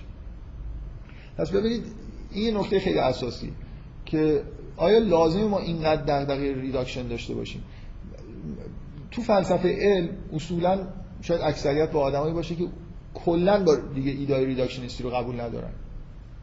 الان. من نمی‌خوام اتکا بکنم که الان مثلا مد فلسفه چیه. برای اینکه ممکنه 20 سال دیگه این مدشون عوض بشه. من خودم شخصا مد مورد علاقه من اینه که reduction خیلی چیز خوبیه. و امیدوارم که به هر حال یه روزی دانش مثلا همه چیز قابل reduce به یه مبناهای محکمی باشه. و ولی قطعا نمیشه الان این کار رو انجام داد. یعنی با وضعیت فعلی نه فیزیک با وضعیت فعلی نوروساینس من نباید امیدوار باشم که بتونم این روانکاوی ایجاد بکنم که کاملا مثلا روی یه علم پایین رد لول پایین تر از خودش تکیه کرده باشه. بنابراین وقتی نمی‌تونم خوبه که یه خورده این جنبه به اصطلاح نظری علمی دادن رو چیزشو به اصطلاح حرارتمو تو اون زمین کمتر بکنم. یه خورده اونجا رو آزادتر بذارم. بیشتر برم سراغ این که فکت در واقع ایجاد بکنم. فکت های مشاهده انجام این کاریه که بعد از فروید انجام شده دیگه. در در همون دیسیپلینی که فروید ایجاد کرده آدمایی که بعدا اومدن به غیر از یونگ نو فرویدی ها همه آدما فکتای خیلی زیادی. خود لکان مثلا روی یه سری آزمایش ها و فکتایی که یه روانشناس معروف فرانسوی ارائه کرده یه بخش عمده از نظریه‌اش رو روی اون فکت فکتایی که فروید بهشون دسترسی نداشته. اگر الان هزار تا فکت مثلا حالا 100 هزار تا فکت قابل اتکا تو روانشناسی روانکاوی وجود داشته باشه شاید فروید به ده دوازدهش بیشتر دسترسی نداشته بنابراین نظریه پردازی روی تعداد خیلی کمه. فکت خیلی جالب نیست. این یه نکته. این نکته که اصولا سوال اینه که آیا reduction اگر انجام می‌شد اصلا خوب بود؟ در. یعنی مثلا reduce میشه مکانیک نیوتونی در حالی که ما نمی‌دونیم درسته. و سوال فلسفی کلی اینه که اصلا reduction خوبه؟ بعضیا میگن نه من شخصا خیلی reduction میگم دوست دارم ولی اینم خودش جای سواله جای فکر کردن داره. واقعا لازمه و امکانش هست که دانش‌ها رو به هم دیگه reduce بکنیم. بنابراین اینجا یه چیز خیلی اساسی وجود داره. یه, یه حسنی که در واقع نظریه فروید داشت که یه جوری به نظر می اومد که دنبال ریدکشنه یه مقداری اصلا کلا اساسا زیر سوال میره. به اضافه اینکه اگر نظریه فروید الان جلوی یه نفر بذارید بگید این چقدر موفق بوده که به عصب شناسی یا چقدر واقعا موفقه. ترمای جدیدی خود فروید مطرح می‌کنه که لزوما اینا reduction به عصب شناسی ندارن. یعنی مثلا ما از لحاظ فیزیولوژی یا عصب شناسی جایگاه مثلا id super ego ego طرز، طرز تعامل اینا با هم دیگر رو نمی‌شناسیم اگر این ایده راست باشن. دقت می‌کنید؟ بنابراین یه جوری reduction ناقصه به یه نظریه ناقص فیزیکی که مورد قبول کسی نیست و کلا این حسن نظریه فروید زیر سوال میره و به نظر من این نکته خیلی مهمه. خب بفرمایید.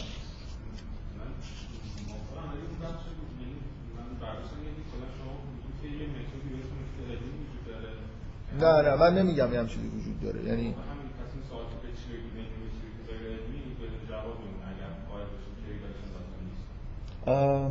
اگه قائل بشیم که ریداکشن لازمی نیست ببین ببین فلسفه الان در شرایطیه که اینکه متد ثابتی وجود داشته باشه به عنوان متد علمی خیلی مورد توافق نیست. ولی اینجوری نیست که حد اقلایی برای متد علمی رو مثلا ما نشناسیم. می‌دونید این معمولا اینکه مورد. مثلا فرض کن پوپر آخرین کسیه که یه ایده های کاملا مشخصی داره که متد علمی چیه و علم بودن یعنی چی. الان من خیلی سریع به جایی می‌رسم که حرفای فروید در مورد حرفای پوپر در مورد نظریه علمی نبودن نظریه فروید به عنوان یه انتقاد رو مطرح می‌کنم به طور خلاصه. ولی این معنیش نیست که مثلا فرض کنید ما در مورد علم هیچی نمی‌دونیم و در مورد متد علمی هیچ چیزی در واقع. یه یا آدم خیلی معروف و خیلی مهمی وجود داره به اسم فایرابند. که کتابی خیلی مهمی نوشته تحت عنوان ضد روش که به فارسی هم ترجمه شده. این کتاب سعی می‌کنه اینو نشون بده که ما چیزی به اسم متد علمی نداریم. یعنی یه چیزی نیست که من بتونم بگم. الان همه دانشمندا در تمام دنیا دارن ازش استفاده می‌کنن. ولی لازم نیست وارد این بحثا بشیم. بذارید پیش بریم. خب برای ما یه حد اقلایی برای علمی بودن لازم داریم لاقل فروید معتقد بود که یه حد اقلایی داره رعایت می‌کنه. برای باز میشه به همون سبک بحث کرد دیگه. آیا رسیدیم به اون چیزی که می‌خواستیم برسیم؟ یعنی فروید به معنای زمان خودش مثلا نظری علمی ارائه کرده نکرده. من یه میان پرده ای بگم در مورد فرض ماتریالیستی بودن نظریات علمی پیش فرض اینکه من حق ندارم مثلا فرض کنید. یونگ رسما به عنوان احیاگر مفهوم روح در روانکاوی مطرحه. بدون اینکه البته یعنی یونگ معتقد احساسش این نیست که داره از یه چیز ماورای طبیعی صحبت می‌کنه. ولی مفهومی در واقع توی دیدگاه یونگ هست که مشابه مفهوم روحه بدون ادعای اینکه این چیز متافیزیکی ماورای طبیعی باشه. فرض به اصطلاح ماتریالیسم از نظر فلسفی برای دانش یه پیشفرز متدولوژیکه متدولوژیک به این معنا که مثل اینکه ما با هم دیگه شرط می‌کنیم که در متد علمی که سراغ چیز غیر قابل مشاهده و یه چیزی که به اصطلاح در آزمایشگاه قابل دیدن نباشه اینا نریم. درست؟ یه همچین مفروضاتی به حال توی علم هستی و فروید به شدت متک... مقید به اینه که همه چیز رو به اصطلاح ماتریالیستی نگاه بکنه من حالا می‌خوام یه سوال مطرح بکنم. فرض کنید که ماتریالیسم یا حالا امروز اصطلاحی که بیشتر متداوله فیزیکالیسمه. برای خاطر اینکه ماتریال ماده یه تعریف مشخصی شاید نداره می‌دانم اومده ما توی دانش دیگه مثلا کلمه متر رو که به کار می‌بریم به یه چیز خاصی میگیم. انرژی مثلا متر حساب نمیشه. بنابراین فیزیکالیسم یعنی این ادعا که ما به هر حال همه چیزو می‌تونیم یه جوری به یه چیز فیزیکی که مورد قبول دانش فیزیکه ربط بدیم. هر چیزی که در جهان وجود داره و در محدوده علم قرار مطرح بشه. خب این یه فرضه دیگه. اینجوری نیست که دانش اینو نشون داده. من وقتی دارم تو شیمی کار می‌کنم آزمایش می‌کنم حق ندارم بگم آقا اینجا یه چیزی وارد این آزمایش منو خراب کرد. یه تئوری دارم یه آزمایش انجام دادم نتیجه که گرفتم خلاف تئوری من در اومده. حق ندارم بگم که اینجا یه چیز یه موجود ناشناخته اومد آزمایش منو عمدن مثلا خراب کرد. یا یه موجودی که اصلا این قابل مدل کردن توی فیزیک نیست. دقت می‌کنید یه فرض متدولوژیکی. من به عنوان دانشمند حق ندارم تو آزمایش تو تئوری خودم ترم هایی رو وارد بکنم بعد بگم که اینا اصلا قابل شناختن نیستن. هیچ اثری هم توش آزمایش از خودشون نشون نمیدن. ولی من اصلا این ترم اینجا دارم.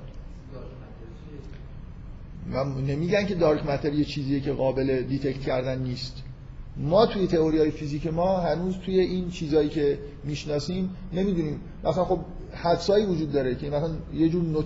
مثلا ربط نوترینو داره dark matter نمیگن dark matter یه چیز ماورای طبیعیه که. matter ه خلاصه توی محدوده دانش فیزیک میگنجه. ممکنه یه نفر بگه یه ذره جدیده که ما تا حالا مثلا توی زمین مشاهده نکردیمش الان در یه معدنی در انگلستان که عمیق‌ترین جاییه که حفظ شده در کره زمین یه دو دنبال dark matter میگردن. می‌خوان detect ش بکنن. بنابراین موضوعی که detect میشه یا نه. من می‌تونم توی آزمایشگاه نشونش بدم یا نه.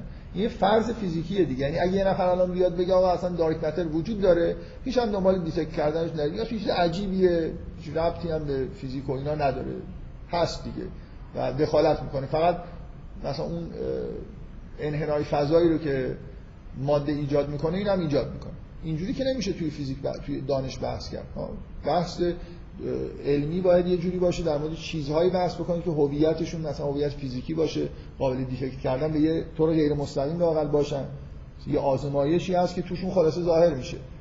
درست؟ اگه من میگم دارک متر در هیچ آزمایشگاهی نمیشه ظاهر کرد و هیچی در آینده هم نمیشه ازش فهمید خب این یه چیزی مثل جن و پریه دیگه.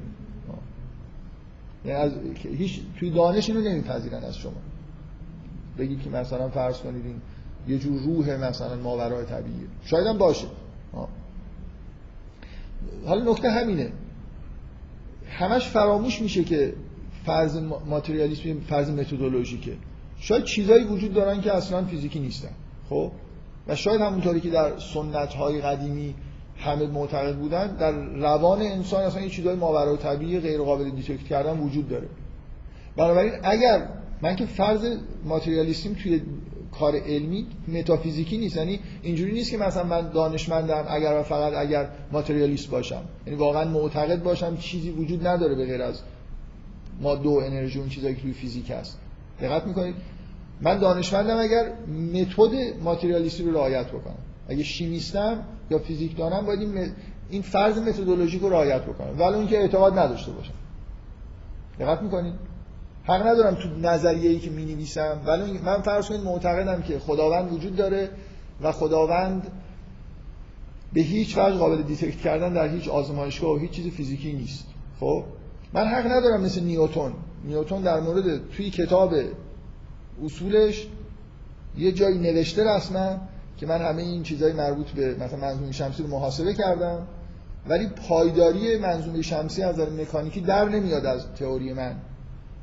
و اینو دیگه خدا انجام میده. این چیزی که از علمی قابل این این خلاف فرض متدولوژیک ماتریالیسمه. یعنی من حق ندارم. بگم خب من نرسیدم. پس شاید تئوری های من غلطه شاید محاسبات من غلطن.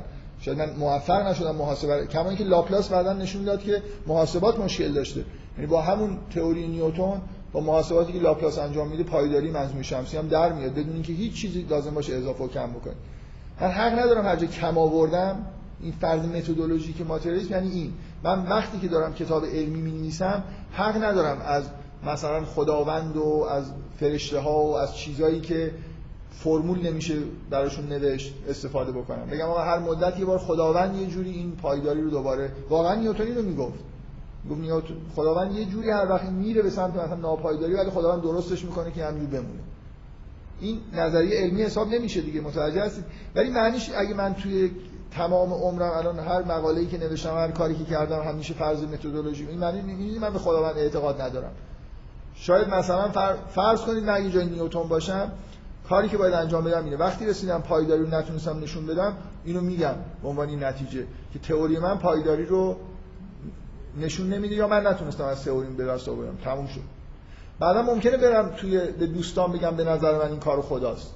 ولی حق ندارم توی کتاب اصولا بنویسم که این قسمتش مربوط خداست.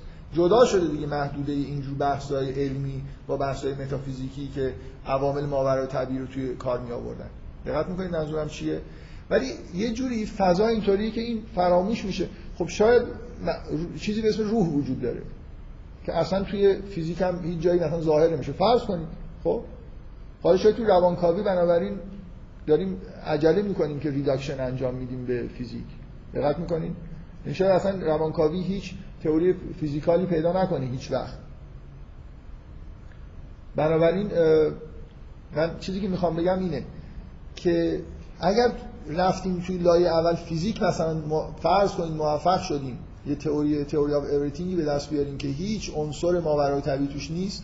این نتیجه که نمیده که بالا این موفقیت رو به دست میاریم شاید از یه جایی به بعد در این حرم دانش موضوعات طوری میشن که لازم باشه به یه چیزای دیگه معتقد باشیم. متوجه هستید منظورم چیه؟ بفرمایید آره یعنی ما موضوعی که می‌تونیم مشخص بکنیم و وقتی من مثلا سوال می‌کنم بگم که راجع به علم چی سوال می‌کنم راجع به نداره سوال می‌کنم این مباحث بدون علمی در یک کسی که مثلا کامل علم و سوال می‌کنه بره مثلا مذهب سوال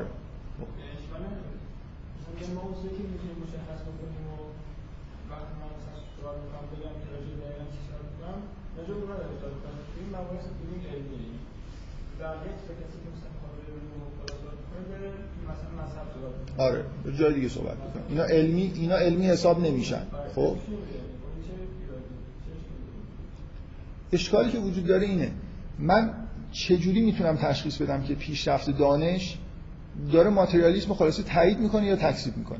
چون فضای کلی اینه که به نظر میاد همینجور که دانش به اصطلاح داره پیش میره ماتریالیسم داره تایید میشه. مثل اینکه من یه فرضی گذاشتم.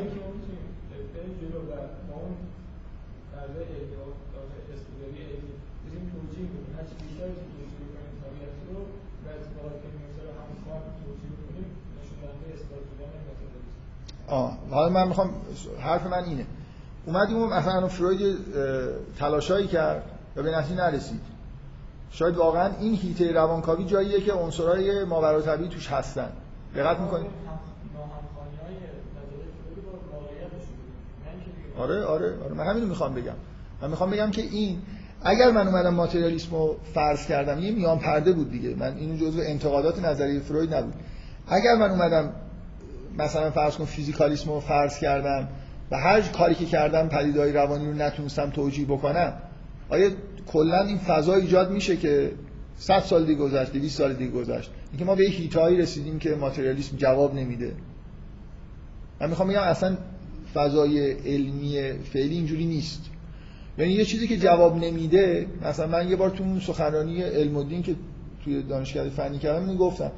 خب یه جوری میشه بعضی بعضیا خب ایدهشون اینه دیگه عدم قطعیت هایزنبرگ. وقتی یه چیزی اتفاق میفته که هیچ توجیه فیزیکالیستی نداره دترمینیستی نداره و خب ما می‌تونیم فرض بکنیم که اینجا یه پدیده ماورای فیزیک داره اتفاق میفته که قابل فرمول نویسی نیست. ولی آیا واقعا گرایش علمی اینجوریه که اگر به یه جایی رفتیم مثل دیگه از عدم قطعیت هایزنبرگ که واضحتر نمیشه. پدیده ایه که نه تنها ادعا میشه که توجیه فیزیکال نداره الان نداره ادعا میشه که در واقع ثابت شده از نظر فیزیکی که شما هیچ جوری نمی‌تونید مدل ریاضی ارائه بدید مدل فیزیکی ارائه بدید که این توجیه بشه. این به معنای کشف یه چیز غیر فیزیکی گرفته نمیشه.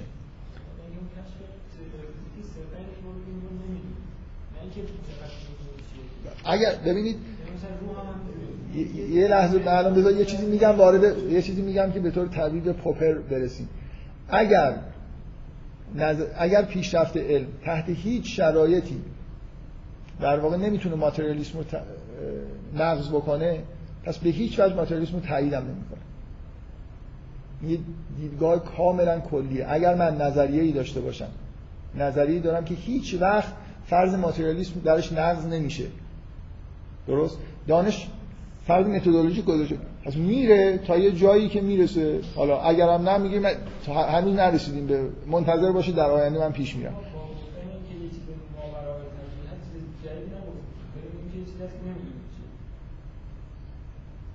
یه چیزی می‌دونیم که نمی‌تونیم مثلا تو فرمولا و آزمایش های خودمون واردش بکنیم. خب. حرف من اینه حرف من اینه.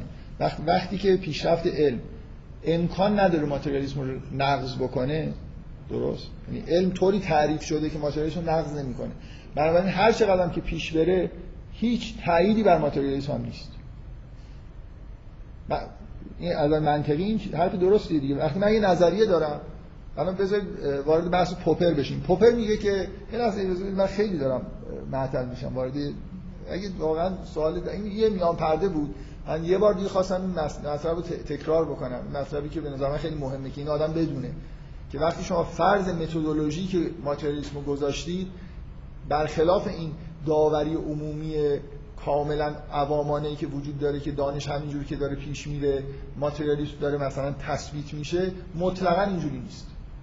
چون نمی‌تونه ماتریالیسم نقض بکنه بنابراین تا هر جایی هم که پیش بره مطلقا تأییدی بر ماتریالیسم نیست. برای خاطر اینکه هر جایی که متوقف میشه این مثل اینکه علم در یه مرزهایی که علم وقتی داره پیش میره چه چیزی ما داریم می‌فهمیم؟ که اون جاهایی که می‌شد با متدولوژی ماتریالیسم توجیه کرد رو میشه توجیه کرد. همین دیگه این داره ثابت میشه دیگه. برای اینکه به جایی که می‌رسه که نمیشه توجیه فرض کنید که مواردی وجود دارن که ماورای طبیعت توش دخالت داره. پس اینا رو هیچ وقت علم بهشون نمی‌رسه. پس علم توی محدوده‌ای در واقع رشد می‌کنه که ماتریالیسم کار می‌کنه. چون اینجوری تعریف شده. متدولوژیش اینه که میگه که تو اشکال که نداره اش... نه این یه دیسیپلینیه. در محدوده کار می‌کنه که توسط ما... فرض ماتریالیسم رعایت بکنه. وقتی شما یه چیزی رو فرض گرفتید فرض متدولوژیک هیچ اشکالی نیست. من مخالف نیستم. ما تو فیزیک همیشه این شرط رو سعی کنیم رعایت بکنیم. این یه اسمیه دیگه. ما میگیم science اینه. درست؟ موضوع اینه که پس اینو قبول بکنیم که وقتی این فرض methodologic رو گذاشتید و دایره چیزایی که فرض کنید که کل مفاهیمی که در عالم هست کل پدیده‌های عالم به دو دسته تقسیم میشن. اونایی که توجیه ماتریالیستی دارن اونایی که ندارن. فرض کنید ماتریالیسم غلطه یعنی همه چیز توجیه ماتریالیستی نداره. ما دانش رو طوری تعریف کردیم که تو اون محدوده‌ای که توجیه ماتریالیستی داره پیش میره. خب؟ پیش میره. یه جایی نقطه‌های کوری باقی میمونن بهشون نمی‌رسه ولی ما نمیگیم اونجا خارج از محدوده ماتریالیسمه. نمیگیم. وقتی که اینجوری تعریف کردیم پیشرفت علم توی محدوده یه چیزایی رو روشن کردن این تایید ماتریالیسم نیست.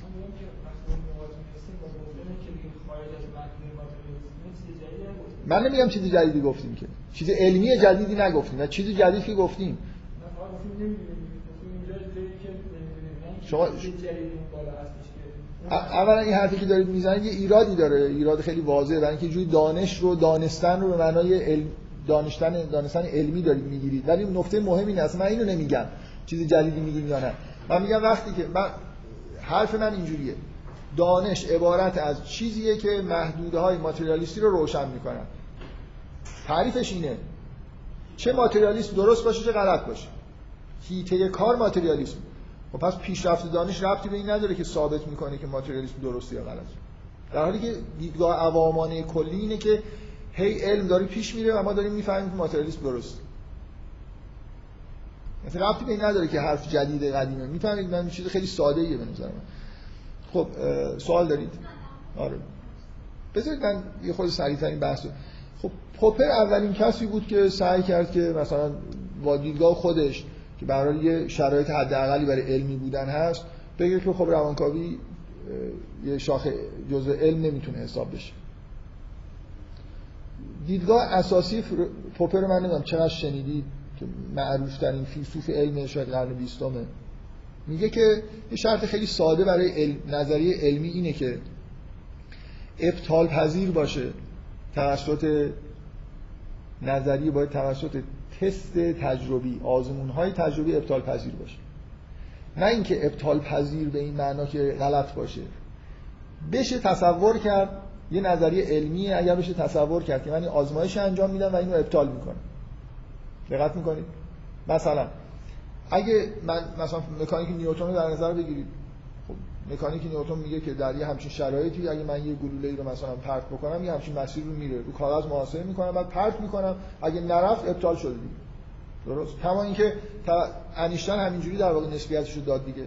مدار عطارد و یه سری اه، آزمایش مایکلستون مورلی که در مورد سرعت نور بود مخالف پیش های نظری نیوتن بود. بنابراین رفتن اصلاحش کردن. نظریه علمی باید پیشگویی هایی داشته باشه. به ما اطلاعاتی قرار بده دیگه که از نظر تجربی قابل آزمون باشن. اگر نه نظریه فلسفیه. مثلا من میگم هر علتی معلول هر معلولی یه علتی داره.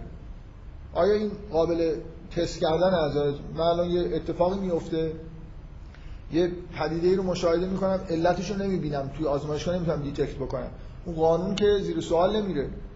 اون قانون میگه که خب اینجا تو علتش رو پیدا نکردی. بیشتر سعی کن. هیچ آزمون تجربی در هیچ زمانی نیست که بتونه قاعده علت و معلول رو بشکنه. دقت می‌کنید به این معنا پوپر میگه که نظریه روانکاوی فروید علمی نیست. برای اینکه نمیشه تصور کرد که یه اتفاقی بیفته و این تست بشه از نظر علمی.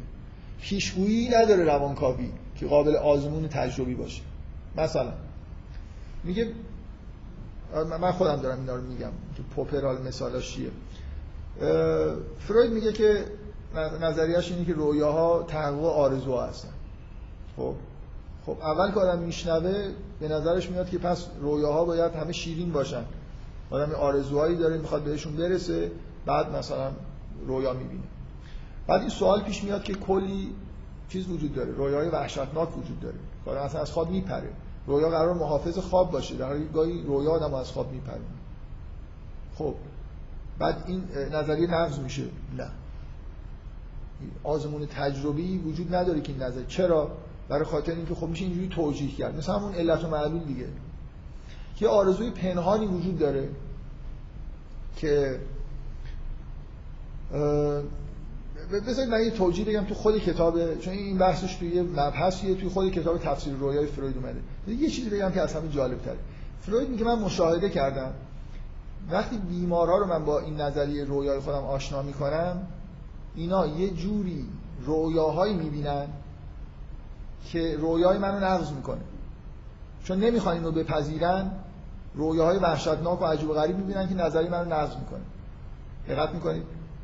بنابراین آرزوشون چیه که نظری من نقض بشه؟ برای همین عمدن انگار رفتن یه رویایی ساختن که این عینا توی کتاب فروید یکی از عوامل به اصطلاح که چرا آدما میگن مشاهدات من نشون میده که گاهی مردم اینجوری رویاهای وحشتناک می‌بینن.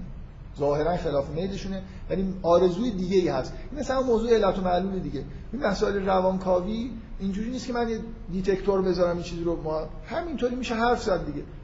پوپر به این معنا میگه که شما هر چی بگید میگنجه توی روانکاوی. هر میگه میگن که اگر اینو اینو خیلی جالبه که خود فروید یه جایی اینو گفته که این ایراد رو به روانکاوی می‌گیرن. بعد سعی می‌کنه حالا من یه نکتهایی در مورد این میگم.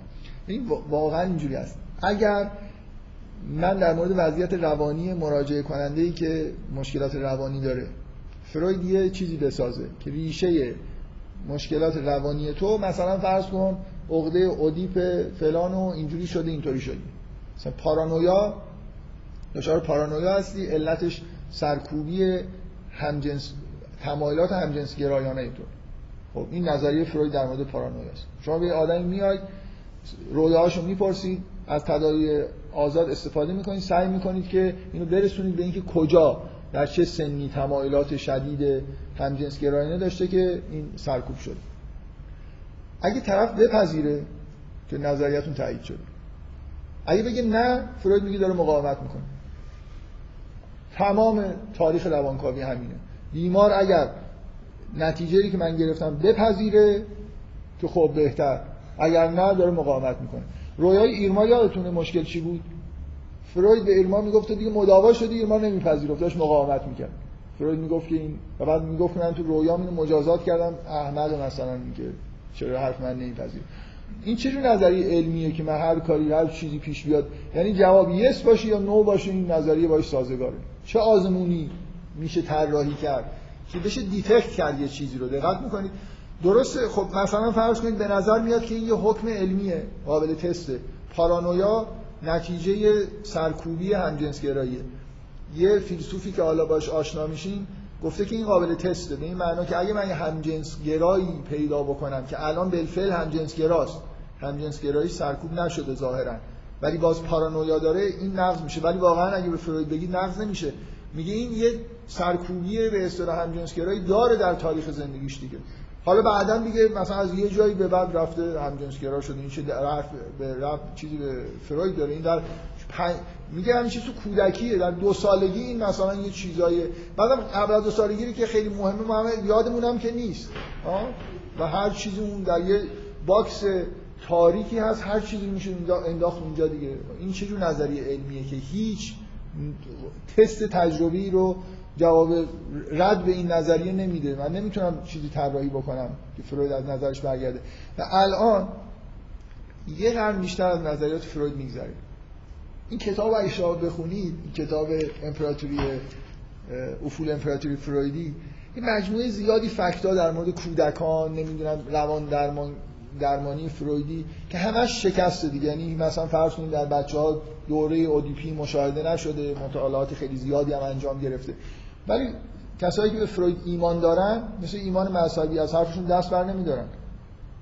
این همه مطالعاتی در مورد کودکان شده کجا مثلا ما یه چیزای اودیپی رو در همه بچه ها از نظر فروید در یه دورانی مسئله اودیپ باید درشون یا حل بشه یا به طور قامز میمونه. خلاصه دوره بحرانی دارن که دارن مثلا فرض کنید از مخالفت با پدر به سمت هم ذات پنداری با پدر میرن پسرا.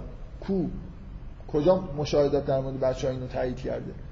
هر فکتی که در علیه نظریه فروید شما بیارید ایمان به نظریه فروید رو میشه حفظ کرد. برای خاطر اینکه خب من می‌تونم بگم خب نظریه عقده اودی اینطوری نیست که شما مثلا بچه چند روز توی گوشه کز بکنه و بعدا مثلا تغییر جهت بده به سمت پدرش. یا مثلا از بچه بپرسید که تو الان احساس ترس از اختگی می‌کنی بچه مثلا بگه آره.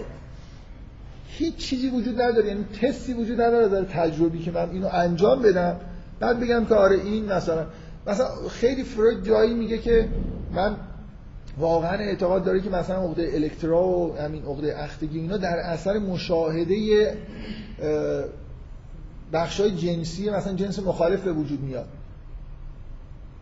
واقعا همچین چیزهایی رو با سراحت گاهی میگه. میشه اینو دیگه به نظر میاد میشه تست کرد. ولی نظریه فروید خیلی انعطاف پذیره. یعنی مثلا فرض کنید یه حرفایی می‌زنه در مورد اینکه کلا خیال پردازی مهمه. لازم نیست واقع اتفاق بیفته. مثلا اوایل نظریهش اینجوری بود که هر هیستری به یه سابقه مثلا تجاوز یا ترومای جنسی برمیگرده. بعد از یه مدتی نظریهش این شد که لزوم نداره اون ترومای جنسی به طور فیزیکی اتفاق افتاده باشه. می‌تونه خیال پردازانه باشه. می‌تونه طرف در خیال خودش یه بچه خواب دیده باشه یا در خیال پردازی کرده باشه که دچار یه مثلا تجاوز جنسی شده یا اتفاق عجیبی جنسی براش افتاده. این کافیه برای هیستری.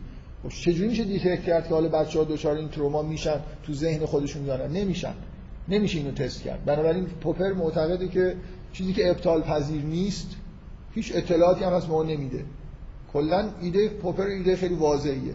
اگه اگه چیزی ابطال پذیر نیست ببین پوپر یه حرف خیلی قشنگی داره که الان با این تئوری های complexity و computational کامپیوتر این که ما در یه جوری information theory شما همه اگه دانشجو برخواستید خود information theory باید بلد باشید دیگه. مثلا توی مخابرات خوندید. این ایده پوپر اینه. میگه هر چقدر که یه گزاره قابلیت نقضش بیشتر باشه information بیشتری به ما میده اگه درست باشه. اگه من بگم که فردا ساعت 9 صبح در لندن باران میبارد این خیلی واضح قابل نقضه دیگه. خب این اینفورمیشن خیلی واضحه در واقع میشه قابل اندازه گیریه که چند بیت داره من اینفورمیشن میده. خب؟ ولی اگه بگم که فردا یه جایی در کره زمین وجود دارد که در آینده مثلا در آینده 24 ساعت آینده یه جایی تو کره زمین خلاص بارون میاد. نه بذارید مثال خود فروید بذارید مثال پوپر میگه که آره. حالا همینجوری در نظر بگید یه یه جایی در کره زمین وجود داره که مثلا توش یه بارندگی صورت بگیره. یا مثلا یه گزاره دیگه. اینا با هم یا بشن. چقدر قابلیت نقض این؟ یعنی چه آزمایش دقیقی وجود داره که من اینو نقض بکنم؟ نه به مکان خاصی نه به زمان خاصی اشاره کرده. تازه به گزارهای دیگه هم ممکنه یا شده باشه که اگر یکی از اونها درست باشه این گزاره درست میشه. و اینفورمیشنی که راست من داره میده خیلی کمه دیگه. به این معنا وقتی که تست اصلا یه نظریه تستبل تجربی نیست هیچ چیزی در مورد آینده به من نمیگه هیچ پیشگویی در نظریه فروید نیست. همه چیز على است. حالا بذارید من در در ادامه کار پوپر یه فیلسوف دیگه ای به اسم گرونبام که الان معروفترین آدمی که صحبت کرده در واقع در مورد دیدگاه فروید از نظر فلسفی گرونبام من می‌خوام خلاصه ای از این چیزهایی که این میگه به نوعی معتقده که یه جور مثلا تستبل بودن برای چیز وجود داره نظریه فروید. حالا یعنی مثلا فرض کنید در مورد همین مثالی که زدم از گرونبامه که میگه که اگر مثلا فرض کنید یه همجنسگرایی بالفعل پارانویا داشته باشه نظریه نقض میشه. به نظر من که نقض نمیشه. یعنی همیشه راه فرار توی روانکاوی هست. با توجه به اون ابهامایی که توی نظریه روانکاوی در همه نظریات روانکاوی وجود داره. بذار من بگم که این گرونبام بیشتر در واقع باز معتقده که در, واقع گرونبام میگه که نمیشه از نظر فلسفی گفت که نظریه روانکاوی فروید نظریه علمی نیست مطلقا. ولی میشه گفت یه نظریه علمی خیلی بده. یعنی اون معیارایی که به طور طبیعی نظر علمی خوب باید داشته باشه رو ارضا نمی‌کنه. تقریبا میشه گفت که ایده گرونبامی این یه دیاگرامیه از مجموعه چیزایی که در واقع مثلا مشاهدات و چیزایی که نهایتا به نظریه پردازی فرویدی منجر میشه. مثلا توی معلوم کاملا ها؟ واضح مثلا فرض کنید توی قسمت این box های پایین موفق شدن توی درمان یا جواب مثبت منفی گرفتن یا خاطرات introspection یا در این قسمت box ی هست که توش چیزایی که ناخود... محتوای ناخودآگاه میشه باش فهمید مثلا لغزش های زبانی یا گزارش های در مورد رویا یا بیماری های روانی و الی آخر تداعی آزاد.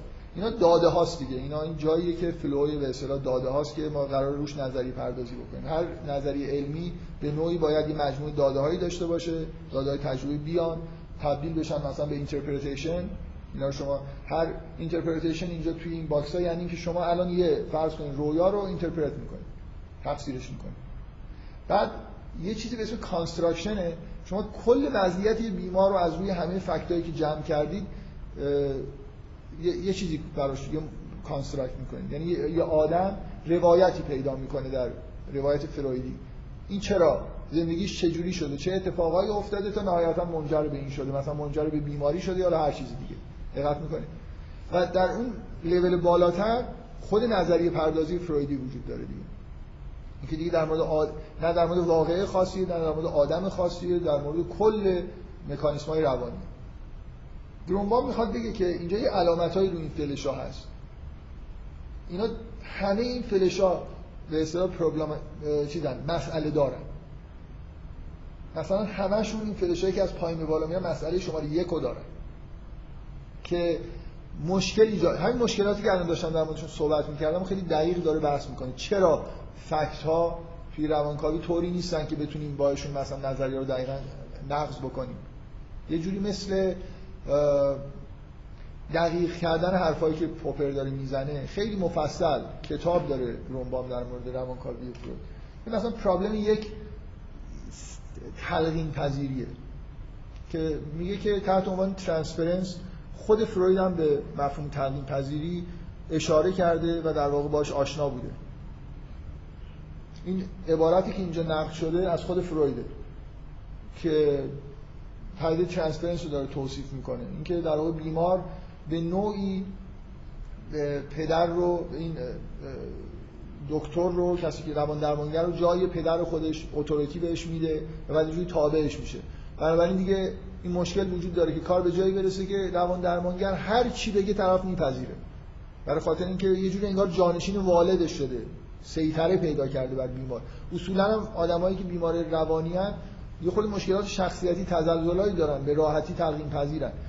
یعنی در واقع این تلقین پذیری اینه که الان من شما قبل از اینکه بیاید تو این جلسات بشینید اگه چیزی از فروید نمی‌دونستید هیچ در درون خودتون اید نمی‌دیدید. ولی وقتی من میگم نگاه می‌کنید می‌بینید. کم کم مثلا آدم هر چیزی من مثلا در روان در روانکاوی بگم مثل چیزی فیزیکال آزمایشگاهی نیست که من بگم آقا اینجا مثلا تو این آبو بجوشونی در این درجه جوش میاد جوشیدن یعنی این. من دارم در مورد یه چیزای درونی مبهمی صحبت می‌کنم. ما درون نگری ما تحت تاثیر تلقینه. یعنی من وقتی به شما یه واقعیتایی رو القا می‌کنم تئوریایی بهتون میگم اگه بپذیرید این تئوریا رو به نظرتون معقول بیاد کم کم بعضی از اجزا رو که در درون خودتون نمی‌بینید بهشون توجه می‌کنید. ممکنه تئوری درست باشه و شما رو داره متوجه واقعیتی در درونتون می‌کنه. ممکنه هست کاذب باشه و داره در واقع برای شما یه چیز تخیلی به وجود میاره. ما درون نگری ما شامل یه مجموعه تخیلات و یه مجموعه واقعیت هاست. اینجوری نیست که آدم در مورد چیزی که در درون خودش می‌بینه خیلی بتونه با اطمینان و قاطعیت صحبت بکنه. بنابراین این چیزی که فروید همش نگرانش بود پلاسیبو افکت یعنی پلاسیبو یعنی چی میگن؟ داروهای گولزنک که شما ممکنه یه آدمی تب داشته باشه بهش به یه دارو بده بگید این خیلی عالی فوق العاده است اینو بخوری خوب میشه و یارو می‌خوره تبش قطع میشه. یه پدیده یه دیگه تو پزشکی واقعا. الان مخالفین هومیوپاتی هومیوپاتی شاخه به اصطلاح غیر استاندارد پزشکیه که یه جوری در واقع تقریبا دارویی به بیمار داده نمیشه. یعنی به نظر میاد دارو اونقدر رقیق میشه رقیق میشه که هیچ چیزی ازش انگار باقی نمیمونه. بنابراین از نظر علمی نباید اثر بذاره. ولی معتقدن که نتایج خیلی خیلی خوبی گرفتن. و این به اصطلاح پزشکی ارتودکس پزشکی متداول دانشگاهی معتقدن که روش درمان هومیوپاتی در واقع اینا پلاسیبو میدن. یعنی تلقین می‌کنن به طرف که تو اینو بخوری خوب میشی و یارو خوب میشه. حالا ممکنه بیماری های جلدی داشته باشه بیماری های خیلی واضح فیزیکی داشته باشه ولی واقعا خوب بشه. و این در واقع یه جوری کل روان درمانی فرویدی ممکنه تاثیر تلقین باشه و خود فروید نگران این بود برای این همیشه تاکید می‌کرد که یه در واقع تکنیکایی داره فروید توی روش های برخورد با بیمار که بیمار دچار transference نشه. یکی از مفهوم های عمده شیوه درمان فرویده. بنابراین خود فروید هم آشنا با این مفهوم هست که ما انسان تحت تلقین قرار می‌گیرن. بنابراین همه ما ممکنه در واقع تحت تلقین دچار اشتباه بشیم تمام این چیزهایی که از پایین میاد همه این box ها problem یکو دارن. یعنی خاطره ای که نفر تعریف می‌کنه ممکنه بارها بارها پیش اومده باشه برای همه شما فکر می‌کنید که یه اتفاق اینجوری افتاده ولی وقتی که برای آدمایی که فکر می‌کنید اینجا بودن تعریف می‌کنید اونجوری, اونجوری که شما تو خاطرتون مونده نیست. بنابراین ما ذهنمون اصولا خاطرات رو تغییر شکل میده مخصوصا اگه تحت تلقین قرار بگیریم. مثلا یه بیمار روانی ممکنه تحت تلقین فروید واقعا احساس کنه که در دوران کودکیش به مادرش میل جنسی داشته و دشمن پدرش بوده. بعدا شما از پدر مادرش می‌پرسید میگید نه اصلا همیشه روابط دوستانه بوده. اونا هیچ آثاری و ممکنه برای این یه خاطراتی که مثلا یه بار دست به مثلا یه کاری زده که پدرش رو بکشه حتی. یه کاری کرده. واقعا تو ذهنش به عنوان خاطره میاد. ولی بعد از پدر مادرش می‌پرسید اصلا یه همچین اتفاقی تو زندگیش نیفتاده. با اطمینان میشه گفت این کار نکرده. بنابراین تلقین می‌تونه خاطرات رو از بین ببره می‌تونه ریپورت رویاها رو دچار اشکال بکنه. بنابراین ما فکت های روانی که قرار باشون به اصطلاح اون تئوری کلی خودمون بسازیم دچار اختلال اساسی هستی. در همه fact ها وجود داره. یا مثلا problem شماره دو من می‌خوام همه چیز رو پس نگم. یعنی واقعا روی این ایده‌ال گرونبام خیلی تاکید نکنیم. برای اینکه می‌تونید همین مثلا چیز رو نگاه کنید یا این از روی مقاله من تو اینترنت استفاده کردم. مثلا همین گرونبام arguments اینا رو search بکنید کلی مطلب می‌تونید پیدا بکنید. کسی علاقه داشته باشه بذارید یه اشاره خیلی مختصری بکنم. مثلا این تالی آرگومنت که این اصطلاحی که گرومبام به کار می‌بره اینه که در واقع از تئوری فروید اینجوری برمیاد که اگر خیلی دقیق یه مجموعه از استنتاجا داره که اگر درمان توسط درمانی بیمار بیمار روانی توسط روش های فرویدی انجام نشه یعنی اون ایده تخلیه صورت نگیره ریشه بیماری پیدا نشه و اون عنصر واپس رفته توی ناخودآگاه به خداگاهی نیاد هر نوع درمان دیگه ای که انجام بشه همیشه درمان موقته. درمان همیشه نشانه های بیماری بعضی مدت دوباره برمیگردن. درست. میگه در واقع این استنتاج رو اینجوری گرونبا میگه از حرفای فروید میشه اینجوری نتیجه گرفت که اگر درمانی هست حتما از طریق سایکو آنالیسیس انجام شده. اگر سایکوآنالیسیس نباشه پس هیچ درمانی انجام نمیشه.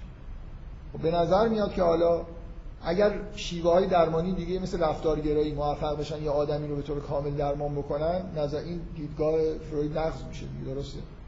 ولی واقعیت اینه که این اتفاق نمیفته در واقع شما بازم می‌تونید بگید که اولا هر وقت که بیماری درمان شد به طور کامل اگر بیمارای فروید درمان نشن که اینطوری که توی این کتاب ادعا می‌کنه آیسنک بیرحمانه میگه که فروید یه دونه بیمار رو هم درمان نکرده. همه بیماراش مثلا یه جوری بعدا تا آخر عمر دچار مشکلات روانی بودن. میگه اگر فروید خودش موفق نشه کسی رو درمان بکنه خب این که مشکلی نیست. فروید نمیگه که من با psychoanalysis هر کسی رو درمان می‌کنم موفق میشم. به بیمار میگه که بازم بیا بازم بیا. انشالله به نتیجه می‌رسیم یعنی من تا حالا موفق نشدم ولی ممکنه در آینده موفق بشم و به طور کامل درمان بشم.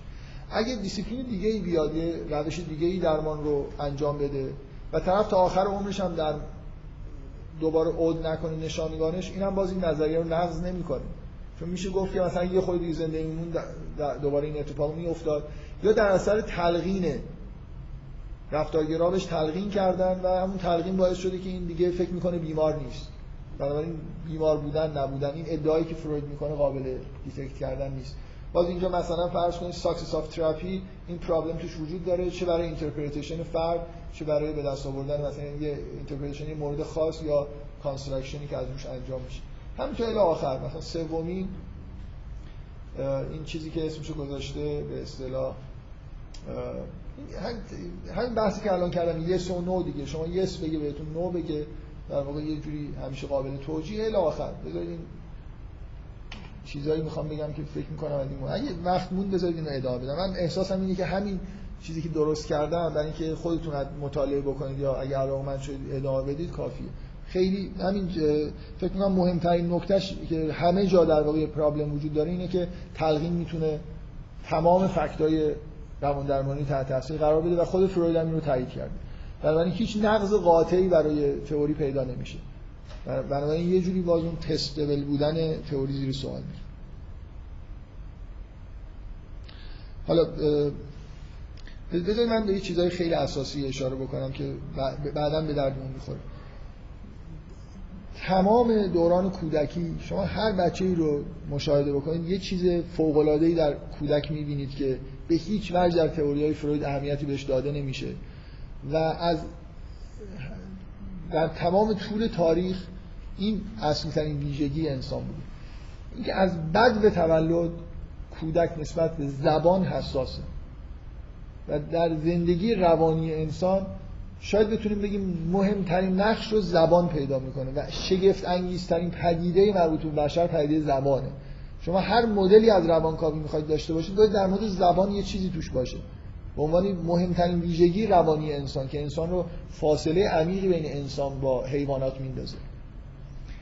ببینید نمونه نقصی که به وجود میاد توی نظریه پردازی اینه. وقتی من از اول خودم رو انگار مکلف کردم که یه چیزی در تایید نظریه داروین بگم و یه جوری مثلا انسان رو در این شاخه های تکامل شبیه حیوانات بکنم بنابراین قائل میشم به اینکه ذات انسان مثلا از ایگ تشکیل شده. دقت می‌کنید؟ یعنی یه چیزایی تو ذهن من هست مثل اینکه آرزوهایی. من نظریه علمی نباید از قبل هدفی برای خودش تعیین کرده باشه. من می‌خوام یه نظریه علمی بگم که شبیه فلان نظریه در بیاد یا فلان نتیجه رو تو خودش داشته باشه. دانشمند اینه که خب من میرم فکت‌ها رو مطالعه می‌کنم هرچی شد. نظریه من ممکنه به جای دیگه ای برسه. اینکه در تمام نظریه فروید حرفی از اون مهمترین ویژگی که تفاوت اصلی انسان اصلا در قدیم می‌گفتن که انسان حیوان ناطقه. یونانیا تعریف می‌خواستن بکنن انسانو نطق رو در واقع تفکر همراه با کلام رو ویژگی خاص انسان می‌دونستن که انسان از حیوان جدا می‌کنه. شما کل نظریه فروید رو به عنوان این مدلی برای روان انسان نگاه کنید ببینید اصلا زبان توش ظاهر نمیشه. لکان این نقش رو می‌خواد به اصطلاح از بین ببره. شد بگیم ایده اصلی لکان اینه که روان در روان کاوی باید شامل بحث عمده ای از روانکاوی باید شامل بحث در مورد زبان باشه. نمیشه من زبان رو ندیده بگیرم. بنابراین ببین نظری پردازی فروید دقیقا مثل همون این بحثی که در مورد ماتریالیسم و اینا می‌کردم. مثل اینکه من فرض کردم داروینیسم رو. می‌خوام بگم که انسان با حیوان فرق زیادی نداره. تا هر جایی که می‌تونم یه مدلی بسازم که خیلی انسان فرق با حیوان نداره پیش میرم. زبان رو هم میگم بی خیالش دیگه اون بیرون موند.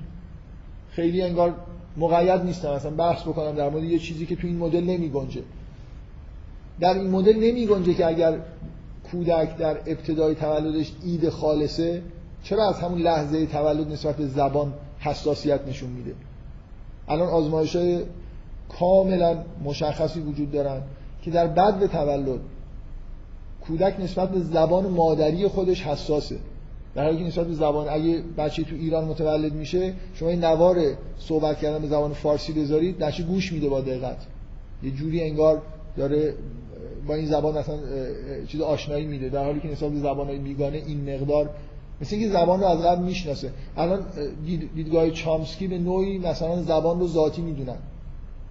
بخش عمده از زبان رو ژنتیک اصلا می‌دونن. یعنی انگار انسان باش متولد میشه. پس اگر اگر بشر در ابتدای تولد خودش ایده خالصه زبان اینجا چیکار است. باید دوره بگذره ego super ego ایجاد بشه. زبان یه جوری به اون super ego بیشتر و به ego به تفکر و داده های مثلا زبانی اونجا باید ایجاد بشن دیگه. ما باید یه دوره در ابتدا داشته باشیم خلای زبان باشه و نیست اینجوری واقعا.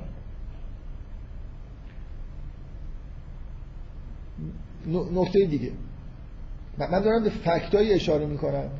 fact ای خیلی آشنایی لازم نیست بریم مردم رو مطالعه بکنیم. fact ای آشنایی ما داریم که با تو نظریه فروید نمی گنجن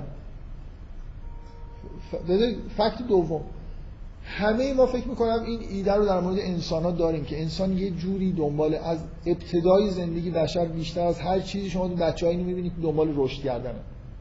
رشد شاید اصلی ترین مفهوم زندگی انسان باشه. در کودکی این میل مثلا اینکه دختر بچه ها میرن لباس های مادرشون رو میپوشن اصلا این شوق بزرگ شدن. بزرگ شدن از فیزیکی جزء بزرگا این میل به رشد کردن. در تمام لحظه های زندگی انگار از اول تا آخر زندگی انسان میل به اون چیزی که ما بهش کمالجویی میگیم. اگه نقصی تو وجود خودش می‌بینه سعی کنه اینو برطرف بکنه. اگه نمی‌تونه تئوری های ذهنی خودش رو جوری بسازه که اون چیزی که من ندارم خوب نیست. یعنی تمام رفتارهای بشر انگار با این قابل توجیه که من همیشه یه جوری یا میرم دنبال این که خودم کامل بکنم یا اگه نمی‌تونم میگم اون مثلا به درد نمی‌خوره و این حس کمالجویی رو انگار تو خودم یه جوری می‌خوام حفظ بکنم. خب؟ و این در تمام دوران یعنی مفهوم رشد اصولا در تمام سنین جاریه. همیشه انگار بشر داره هی وارد مراحل جدیدی میشه. من نمی‌خوام از تئوری های عرفانی و دینی و اینا حرف بزنم که مثلا یه چیز خیلی چیزای خیلی عمیقی در مورد رشد میگن از جمله در تئوری های یونگ. لازم نیست به اون چیزایی که یونگ میگه معتقد باشید. الان ما یه چیزی تحت عنوان روانشناسی رشد داریم که دیگه تو همه دانشگاه داره تدریس میشه دیگه.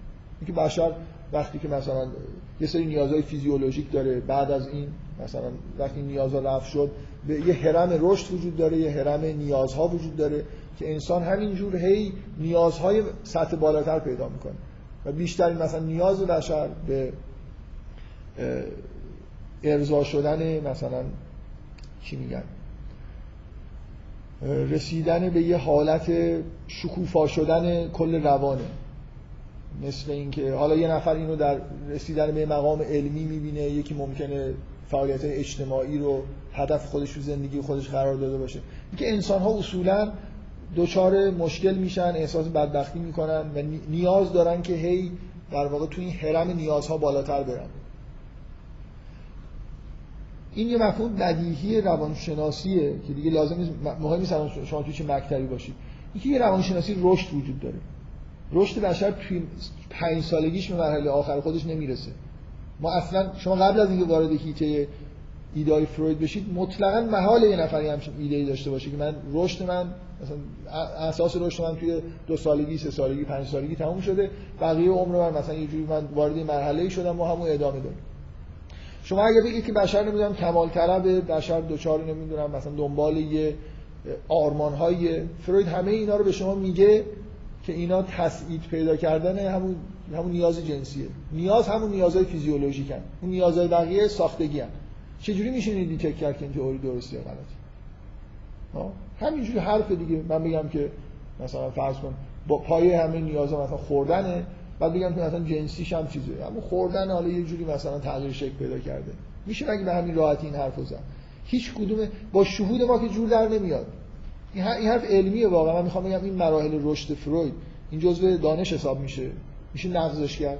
شما برید بهش بگید که آقا من اصلا نه به غذا توجه دارم نه به مسائل جنسی من فقط مثلا دنبال آرمان های اجتماعی هستم. مثلا تو دلش میگه خودش من مسخره کرده. همونه. مثلا نرسیدی به یه چیزای جنسی داشتی نرسیدی این تصدیق شده به این شکل. حالا کی می‌تونه بگه که نه؟ کی می‌تونه بگه که نه من نیازم واقعیه مثلا؟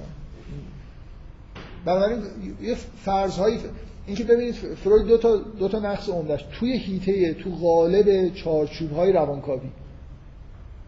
این ایرادایی که اون ایرادای فلسفی که من گفتم گرونبام می‌گیرن یا پوپر به نوعی به همه دیسیپلینا به لکان و یونگ هم میشون ایرادا رو گرفت. ولی ایرادایی که یونگ لکان آدمایی که توی این هیته زندگی کردن ایرادایی که می‌گیرن اینه که نقصایی وجود داره. مثلا روانکاوی فرویدی فاقد مفهوم کمال و رشده. در میشه در مورد بشر صحبت کرد؟ در مورد رشد صحبت نکرد. در مورد این آرزوی مثلا به جای بالایی رسیدن صحبت نکرد. یا اینو مثلا یه جوری فقط همه چیز رشد یه جایی متوقف میشه بقیهش مثلا یه حالت تخیلی داره. به نظر میاد که این یه چیز فوق العاده که باید در موردش مطالعه بشه. میشه در مورد روانکاوی بشر صحبت کرد مدل در مورد انسان ارائه کرد و واضح ترین مؤلفه وجود انسان که زبانه. این اصلا کلا در تمام تئوری شما می‌بینید که هیچ حرفی در مورد زبان نیست. اینا یه خود ایرادای سطح پایین ترن به نقصای تئوری دارن اشاره می‌کنن. در واقع یونگ نمیگه که اساس همه حرفای فروید غلطه. لکان هم حرف لکان که اصلا خودش پیرو فروید می‌دونه رسما. میگه که من مثلا فروید واقعی رو من دارم ارائه می‌کنم. ولی به هر حال لکان منکر نیست که داره عنصر زبان رو وارد تئوری می‌کنه. و یونگ به وضوح در مورد این حرف می‌زنه که مثلا یه, یه فرایند اساسی در بشر وجود داره فرایند فردانیت که اگر بشر به اونجا نرسه مدام مثلا ناخودآگاهش در واقع یه پیامایی بهش میده. اینا در همون دیسیپلین فرویدی دارن به نقصای اشاره می‌کنن. من این نکته رو گفتم. برای اینکه ببینید چقدر چیزای واضحی وجود داره fact ای واضحی که لازم نیست بریم از روانشناسا بپرسیم که شما آزمایش کردید یا نکردید. همه ما یه چیزایی رو در روان خودمون می‌بینیم و اینا توی تئوری های فروید نمی و مدام در واقع اینا توجیه میشن دیگه. شما اگه در مورد رشد بگید براتون توجیه می‌کنید که اصلا جنسیت میاد زبان رو میگه خب این مثلا فرض کنید شروع حساسیت نسبت به super ego و اصلا واقعیت تئوری بهتون ارائه نمیده ولی یه جوری خلاصه تئوری تئوری رو من می‌خوام اینو بگم. تئوری روانکاوی فروید فرمش ابهاماش در اندازه که هر چیزی توش میگنجه. واقعا نمیشه مثلا با اینکه شما بگید زبان رو تو در موردش حرف نزدید نقضش کرد. حالا من این حرفی که زدم نمی‌تونید نقض بکنید بگید که اگر اید ابتدای کار بشر در ابتدای تولد اید خالص بشر پس چرا نسبت به زبان حساسه؟ اینقدر تلاش برای چیز داره تکلم داره. فروید بهتون میدون چی میگه؟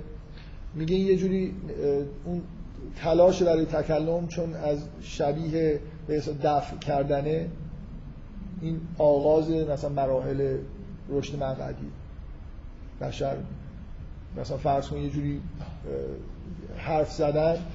خب لکان مثلا یه صحبت جالبی داره در مورد اینکه انگار کودک در یه مراحلی سر و صدا در آوردن از خودش و بالا آوردن از معده چندان تمایزی براش نداره. مثلا گاهی مثلا می‌خواد بره این کار بکنه اون که کار می‌کنه. و اینا همه به دفع کردن مثلا مربوطن و اینا شروع آغاز مرحله مقعدی هن و یه حساسیتی نسبت به زبان وجود داره نشون میده که خب اون اوایل ها اینا اینا حرفا رو میشه زد دیگه. من من می‌خوام این حرفا رو بزنم که ببینید اونقدر بحثا دقیق نیست که چیزای تستبل وجود داشته باشه که من بتونم بگم که الان این تئوری نقض شد یا نشد. همه چیز توش میگنجه. خب.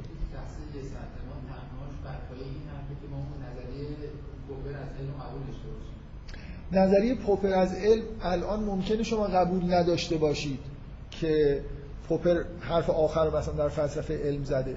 چیزی که قبول ندارن اینه که خب تستبل بودن مثلا ابطال پذیری با استفاده از تست تجربی مثلا یگانه چیز علمی نیست.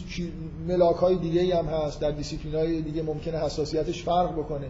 ولی اینجوری نیست که یعنی ببینید موضوعی که فروید معتقد داره یه نظری علمی میگه به این معنا که چیزهایی رو پیشگویی می‌کنه اینا درستن غلطن و به معنی علمیه مثل اینکه آزمایشگاهیه.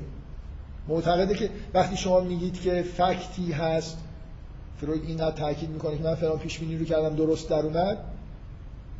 اگه فکت هایی هست که درست در میاد پس باید فکت هایی هم باشه که غلط در میاد. نکته اینه که پس اگر شما هیچ چیز تستبل تجربی نباشه هیچ آزمون تجربی نباشه که نقض می‌کنه باز همون حرف. پس هیچ آزمون تجربی فروید رو تایید نمی‌کنه. این ولی ولی فروید معتقده که تایید می‌کنه. فروید معتقده که لاف اینو می‌زنه که من کلی چیز گفتم همین درست در اومد. من می‌خوام بگم یعنی اون چیزی که فروید میگه بهش رسیدم و یه حداقل معیار علمی بودنه تجربی بودنه مثل دیسیپلینایی مثل فیزیک عصب شناسی. من تو عصب شناسی یه تئوری میدم میگم این اینجوری کار می‌کنه بینایی به این اعصاب رفت داره خب بعد میشه تستش کرد دیگه.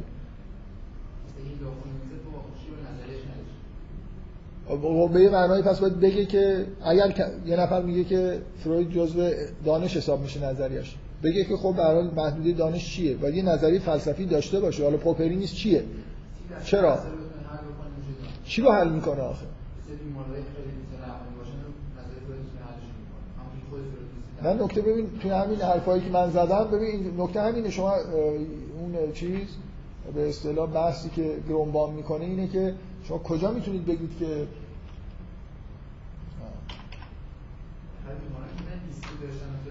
نه دیگه از کجا می‌دونید درمان کرده آخه؟ از کجا می‌تونید این ادعا رو بکنید من این چیز ولی نشانگان بر میگردی یا بر نمیگرده درمان کامل شده کجا بودین؟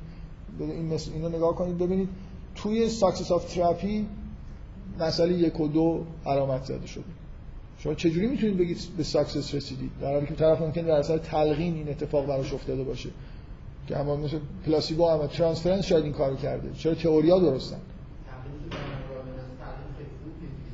ولی ولی تئوری فروید این نیست که تلقین کار می‌کنه. تئوری فروید اینه که من با اون شیوه تخلیه درمان رو انجام میدم. شما از کجا می‌تونید بین دو تا فرد تجربی بذارید؟ نمی‌تونید. بنابراین اصولا ببینید چیزی که نقض تجربی نداره تایید تجربی هم نداره. پوپر همه حرفش اینه دیگه. اگه شما هیچ چیزی نمی‌تونید تستی نمیشه مثل علت و معلوم. با هیچ تجربه نقض نمیشه پس هیچ وقت نمی‌تونید بگید که تجربه داره اون قانون نشون میده. دقت می‌کنید؟ یکی از حرفان گرونبام رو بخونید کاراشو یکی از چیزاش همینه. میگه که شما بیاید همون تخلیه فرویدی رو نگاه کنید. فرض کنید واقعا اون گزارش فروید و بروئر درست باشه. یه هیستوری داشته طرف رفته تخلیه انجام شده خوب شده. مادام العمر هم خوب شده. شما از کجا می‌تونید تشخیص بدید که این تخلیه این کار رو کرده؟ شاید همزمان با اون عاملای دیگه هم بودن و اونا مهمتر از این بودن. من یاد شده مثلا بیمارایی که دارن کار انجام بدن. اگه سی درصدشون خوب شدن پس این احتمال نظر مفیدی هستش. و بعد بذار من بذار این صحبتی که داریم می‌کنیم تموم بشه. اینکه به طور آماری شما می‌خواید بگید که یه جوری تستبله که مثلا اگر و یه همچین تستایی میشه تشخیص به طور آماری. اینجوری هر چیزی رو میشه در واقع علمی دونست دیگه. ببینید ببینید. خب نه شما مشکل نه موضوعی که ادعای فرویدی نیست. فروید ادعا می‌کنه که الان این تست شد این نظریه من درست در اومد. نکته اینه که وقتی نمیشه نقض قاطعی کرد به دلیل ابهامایی که تو fact وجود داره نمیشه ادعا کرد تئوری تایید شده. به یه معنای شما دارید یه دیسیپلین علمی رو مثلا اینجوری تعمیم می‌دید راحت تر می‌گیرید بعد میگید نظریه تو این. اون چیزی که شما دارید میگید مثلا پوپر بهش میگه شبه علم. از یه جایی به بعد دیگه علم نمی‌دونه. برای اینکه خیلی چیزای دیگه هم هستن در این حد ممکنه تستبل باشن. یه چیزایی حالا گاهی در بیاد گاهی در نیاد.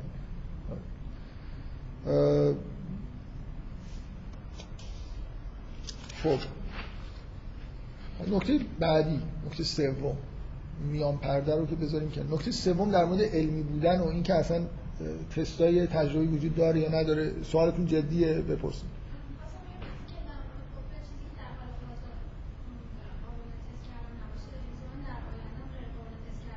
نه. پوپر حرفش این نیست که الان بشه.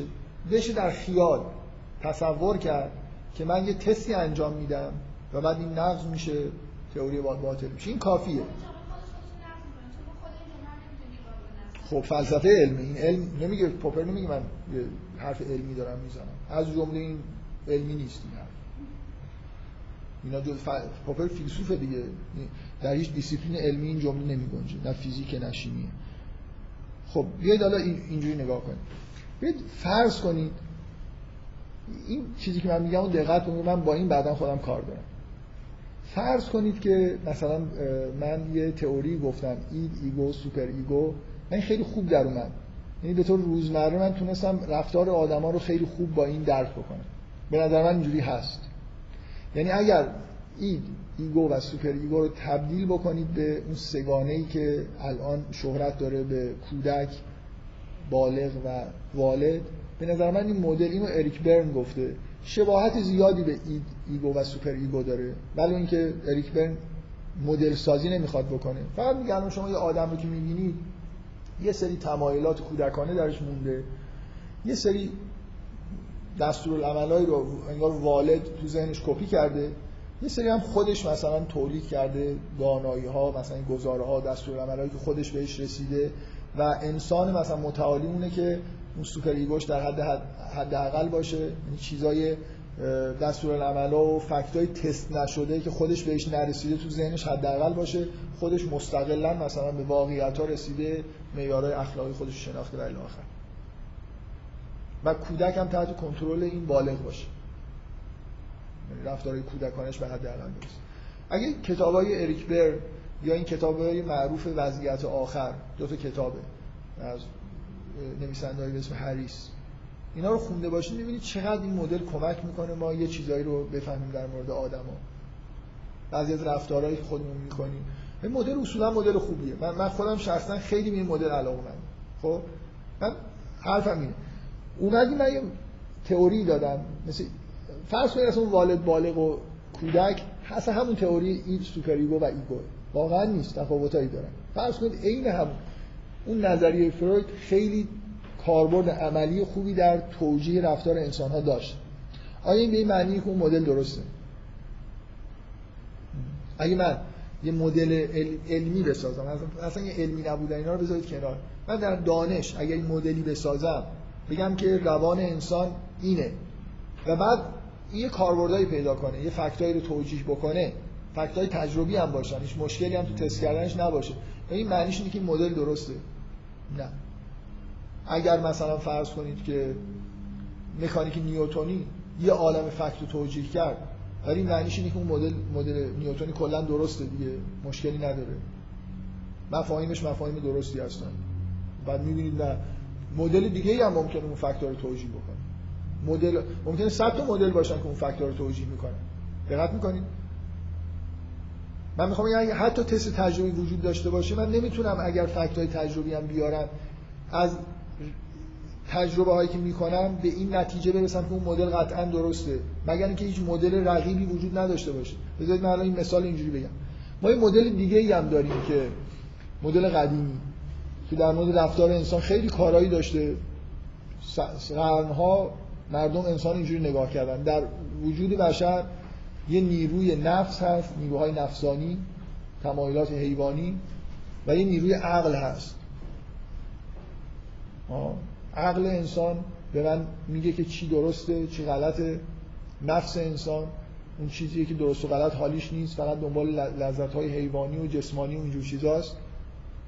و فرض کنید من به این مدل مثل اون مدل سگانه ای که در عرفان ما هست نفس اماره نفس لوامه و نفس مطمئنه که در واقع اون نشانه عقله نفس لوامه ای هم میگن که شبیه به والد یا سوپر ایگوه خب؟ فرض کنید این مدل این هم یه سگانه است دیگه. خیلی هم شبیه اونه. ولی توی این مدل سگانه اون نفس به اصطلاح مطمئن است که ذات انسان رو تشکیل میده. نفس اماره یه چیزیه که باید ما مثلا بذاریمش کنار. توی مدل کودک والد بالغ هم حرف از این نیست که تو کودکی اونا یه چیزایی که روی این مدل این سوار شده. دقت می‌کنید؟ من می‌خوام اشتباه نگیرید که اگر id super ego و ego مدل خوبیه اولویت اید که از تو اون fact‌ایی که اینو تایید می‌کنن همه چیزایی که فروید گفته رو که تایید نمی‌کنن. اساس حرف فروید اینه که این چجوری شکل گرفته. اول اید بوده روش ایگو و سوپر ایگو سوار شدن. مدلش اینه. نه فقط. اون چیزی که توسط fact تولید اگر تاییدی وجود داره که ما می‌تونیم رفتار انسان رو واسه سگانه مثلا سه نوع نفس یا والد بالغ کودک توجیه بکنیم این fact های من نمیگه کدوم اول بوده بعدا کدومی که اومده. فرایند تولید مدل رو نمیگه در حالی که مدل فرویدی اساسش اینه که اید اول بعد ایگو میاد و همه ما ایدیم در واقع. اونا زائدن. متوجه هستی چی میگم؟ بنابراین آدم باید همیشه وقتی تئوری رو به فرض اینکه تست تجربی هم می‌کنه مواظب این باشه چه بخشی از تئوری داره تست میشه؟ حد اکثر fact هایی که مثلا اگر قبول بکنید حرف منو که این مدل سگانه چه به اون معنای سه تا نفس چه به معنای والد بالغ کودک و چه به معنای فرویدیش مدل خوبی برای توجیه رفتار انسان هست اون چیزی که به کار میاد صرف این سگانگیه نه اولویت اید. تئوری فروید فقط تئوری سگانه بودن نیست. تئوری اینه که ذات ما یه ذات حیوانیه. در واقع مثل اینکه من میگم نفس اماره اصل یه چیزی هم حالا مثلا توسط تمدن ایجاد شده سوار شده یه چیزایی هم به یه دلایل مثلا دفاعی من سوار کردم این اساسا این سگانه دید ما نسبت به این مدل تغییر می‌کنه. اگر اید رو اول بدونیم یا ذات بشر رو معادل با ایگو بدونیم. همین سگانه فروید رو بگیریم. ما هممون خودمون رو معادل ایگوی خودمون فرض می‌کنیم. فروید به ما میگه که این شهود شما غلطه. اصل شما ایده. من ببینید من من رو خودم می‌دونم.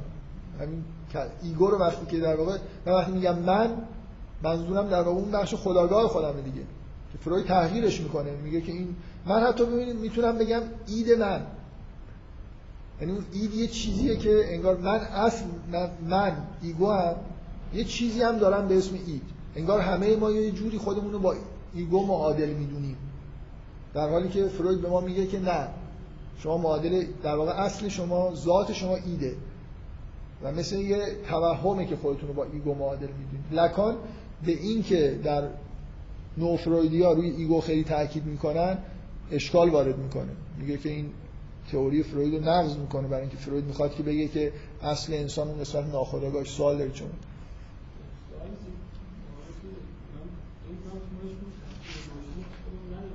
آره من من نمی‌خوام بگم که این چیزی که ما می‌خوایم بگیم نقض می‌کنه. این شهود درونی ما تئوری فروید رو نقض می‌کنه. چون introspection که یکی از این راههایی که من می‌تونم باش data بیارم راه آخره introspection تحت تاثیر تلقین تحت تاثیر فرهنگ. بنابراین هیچ وقت من نمی‌تونم بگم که چون ما خودمون رو معادل با ایگو می‌دونیم پس ما اصلمون ایگوه نه من نمی‌تونم اینو بگم. من چیزی که می‌خوام بگم اینه که موفقیت این سگانه فرویدی ربطی به این نداره که اون اولویتاش و اون حرفای دیگه که می‌زنه درست باشه. تئوری های دیگه هم هستن توش سگانه دارن جور دیگه اینا رو مرتب می‌کنن و ارزش گذاری می‌کنن و نتایج دیگه همون نتایج رو هم که من می‌خوام بگیرم اون می‌گیرن. اینکه همیشه مواظب این باشید. فکت هایی که یه تئوری رو تایید می‌کنن حتی تو فیزیک تو شیمی. کل من یه مدل میدم هزار تا اجزا داره. اینکه یه چیزی رو این نتیجه میده من باید برم ببینم این نتیجه واقعا مثل اینه که من یه box می‌ذارم اینجا توش یه تئوریه. این یه عالم گزاره‌ی درست تولید می‌کنه. بعد من مدعی میشم که پس هر چی تو این box رو داشتم درسته چون نتایج درستی تولید کرده ممکنه کلی اون تو گزاره‌های چرند و پرند باشه که توی این تولید این گزاره‌های درستی که از box در دخالت نکردن فعلا. دقت می‌کنید؟ نکته اصلا نکته چیز اساسی توی مدل سازی علمیه. اینکه صرفا من از تو مثلا خلاصه box نیوتونی یه چیز غلط تولید کرد فهمیدیم دیگه. بعد از 200 سال که یه میگم چقدر چند صفحه کتاب نوشته شد با استفاده از نیوتن همه fact‌اش درست بود ولی آخرش اجزای غلط باعث شدن که یه فکت غلط تولید یه پیش بینی غلط بکنه که نقص شد. پس موفقیت هایی داره تئوری فروید. که لزوما موفقیتاش معنیش نیست کل تئوری درسته. همه این روان روانکاوای فرویدی اینجوری مثلا این چقدر مثلا قشنگ این بیماری های روانی ردبندی میشن چقدر اونجا چیز جالبی به دست میاد. تجربه فرض فرض کنیم تجربه واقعا تایید می‌کنه. اگه خود آسون بگیریم مثل حرفی که ایشون می‌زنه خلاصه یه تایید تجربی و غیر نقض تجربی آماری به نوعی وجود داره دیگه. ولی من می‌خوام بگم اصلا این معنیش که نظری فروید درسته. هیچ نظریه‌ای تایید شدن یه سری نتایجش به معنی تایید شدن خودش نیست. خب بذارید من بحثای یه سری ب... اینا بحثایی بود که وارد تئوری های فروید نشدن. حرفایی که میشه از دور وایستاد و گفت که اون همه مثلا داد و فریاد علمی بودن اینا دچار مشکلاتی هست. و یه مقدار من می‌خوام ادامه بدم.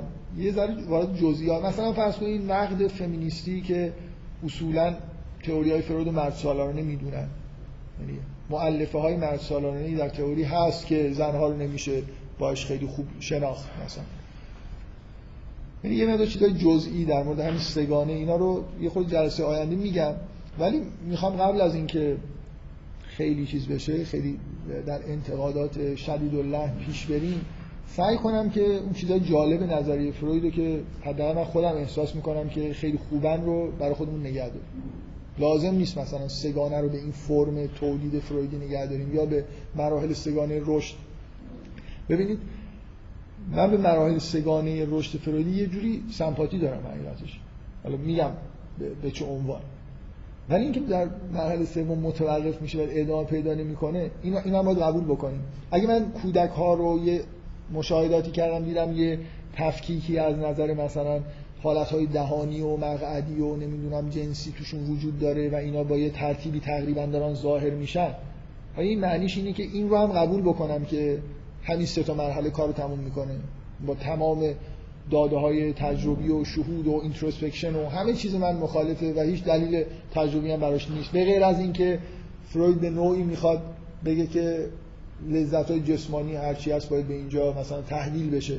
یعنی از یکی از اون مفروضات reduction و ماتریالیسم و داروینیسم و اینا در اومده که این باید همینجا تموم بشه. نه از روی داده های تجربی. درست؟ ولی من فکر می‌کنم که یه به اصطلاح insight خوبی در مورد دوران اولیه کودک توی فروید وجود داره. حالا مسئله زبان رو لکان اضافه می‌کنه چیز خوبی در میاد. من احساسم اینه که لکان و هم برخلاف این آدمایی که اگه یونگیان دیگه فروید بنابراین به درد نمی‌خوره. فرویدیا که اصلا یونگو دانشمند حساب نمی‌کنن مثلا اینجوری بیشتر شبیه رمال به نظرشون میاد. لکان رو هم همینجور. فرویدیا کلا هیچ کدوم این آدمای نهضت های غیر دیسیپلین فرویدی رو که انجمن خودشون تایید می‌کنه اصلا چیز حساب دانشمند واقعا حساب نمی‌کنه کاملا این چیز بدیهیه که من اینو واقعا از روان کاوایی که تو ایران می‌شناسم اینو شنیدم. لکان شیاد.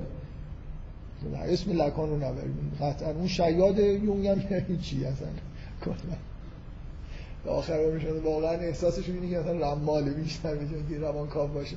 به هر حال من من احساسم اینه که این نظریه ها این دو تا نظریه بعدی کنار همراه با نظریه فروید با یه حک و اصلاحایی نه یه مقدار زیاد تعصب نداشته باشیم یه چیزی از فروید رو انعطاف داشته باشیم که اینا غلطن. بذاریم کنار یه چیزای جایگزین بکنیم. رو هم دیگه روانکاوی به یه دیدگاه خوبی در مورد انسان نزدیک شده.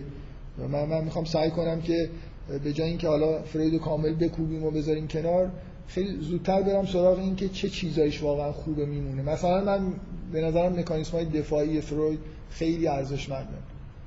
رده بندی که داره انواع مثلا مکانیسم های دفاعی. ولو اینکه باز محک بعضی محک علمی نمیشه محک تجربی نمیشه زد این مکانیسم ها رو.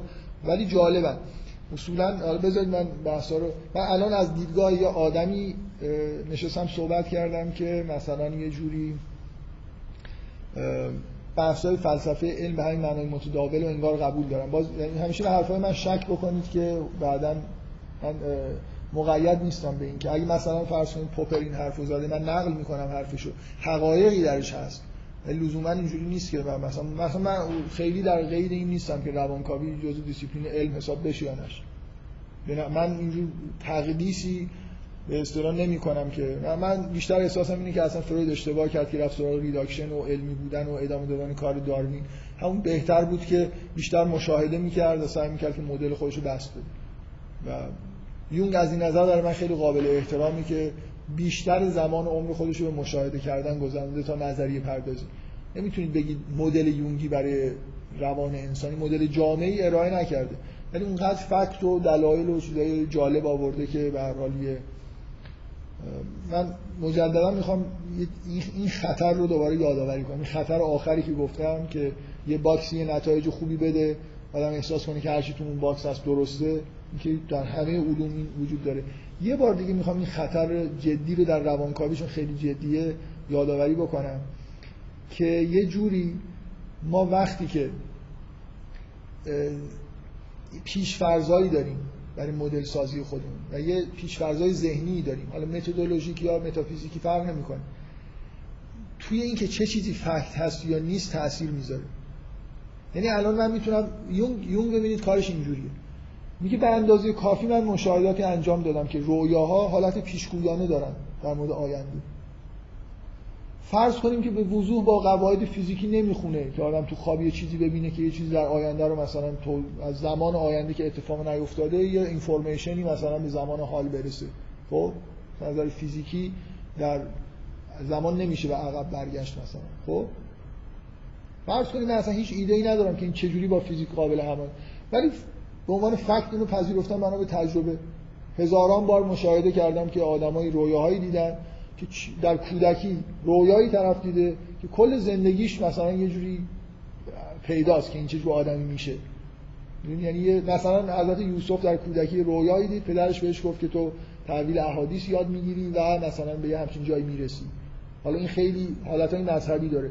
ولی اینکه من یه چیزی در مورد آینده نزدیک رو مثلا در رویا اطلاعاتی به این برسه یون میگه من اینو به عنوان فکت پذیرفتم. اونقدر مشاهدات اینو تایید کرده که اینو پذیرفتم. ببینید شما نمی‌تونید به آدم فرویدی اینو بگید. برای خاطر اینکه مثل اینکه این حسشو ندارن دیگه. نباید هم چیزی وجود داشته باشه. من می‌خوام بگم ذهنیت آدم تو اینکه چه چیزی فکته چه چیزی نیست تاثیر می‌ذاره. یعنی آدمایی که مثلا مقیدن می‌خوان فیزیکو خیلی قبول دارن و معتقدن که مثلا فرض کنید در زمانم نمیشه. نباید اینفورمیشن نباید اینفورمیشنی از ذهنیت من ذهنیتی که از قبل ساختم به من میگه که نباید همچین خوابی وجود داشته باشه. اگرم به وجود اومد و دیدم یه جوری میگم بیخیالش میشم. یعنی فکت ها رو دایره فکت ها رو طوری در تعیین می‌کنم که ذهنیت خیلی به هم نریزه. به نظر من این مهمترین بلایی که سر نظری فرویدی اومده یعنی نرفت فروید مثلا خیلی دنبال فکت های عجیب و غریب بگرده. روان انسان یه ویژگی های از خودش نشون میده که به اندازه کافی قابل مشاهده است. نمیشه گفت همه این آدما. خب این رویا رو شما می‌تونید بگید این آدم دروغ گفته دیگه. همچین رویایی ندیده. هزاران نفر بیان تایید بکنن که ما تو خواب یه چیزایی از آینده رو دیدیم. شما می‌تونید بگید که اینا همه دارن دروغ بنابراین روانکاوی هم که فکتاش طوری نیست که کسی بتونه مثلا یه مونیتور وصل بکنه به مغز طرف خوابش رو ثبت بکنه بگه که اینا این خوابو دید. بنابراین این دقیقا به دلیل این ابهاماتی که وجود داره توی داده های روانکاوی این چیزایی که شماره خورده اینجا یک دو سه اینجا می‌بینید. همشون یک خوردن همه یه دو خوردن سه خوردن تمام این فکتا پرابلم دارن. بنابراین میشه فکتا رو انکار کرد. یون به نظر من ویژگیش اینه. و برای همین هم میگن مثل و اینکه از فکتایی صحبت می‌کنه که یه جوری مثل چیزای خرافی میمونن دیگه. اینکه در رویا بشه این اعتقادش اینه که در رویاهایی مثلا خب میگه که من 100 هزار رویا رو در طول زندگیم تفسیر کردم. یعنی یادداشت کردم برام آوردم بیمارا در اطراف و اکناف دنیا. و مثلا تو این رویاها به وضوح نمادهای کیمیاگری مفاهیم کیمیاگری تو رویای آدمایی که اصلا نمی‌دونن ما الان چه می‌دونیم کیمیاگری چیه؟ ولی یک عناصری که در کتابای کیمیاگری می نویسن تو این رویاها ظاهر شده. بعضی از اسطوره های یونانی و شخصیت های اسطوره های یونانی در آدمایی که در آفریقا زندگی می‌کنن. یه مرد آفریقایی مثلا یه تمثال یونانی رو در رویا دیده. یون ازش خواسته که این چیزی که میگی رو بکش و اونم کشیده. یعنی همون چیزی که در اسطوره یونانی داستانی در موردش داریم. مردی که برای مجازات به چرخ بسته شد. این ویژگی کار یونگی که در فروید نیست. یعنی یه خورده پیشفرضا رو ببینید وقتی آدم یونگ خ... فروید خیلی پیشفرض داره.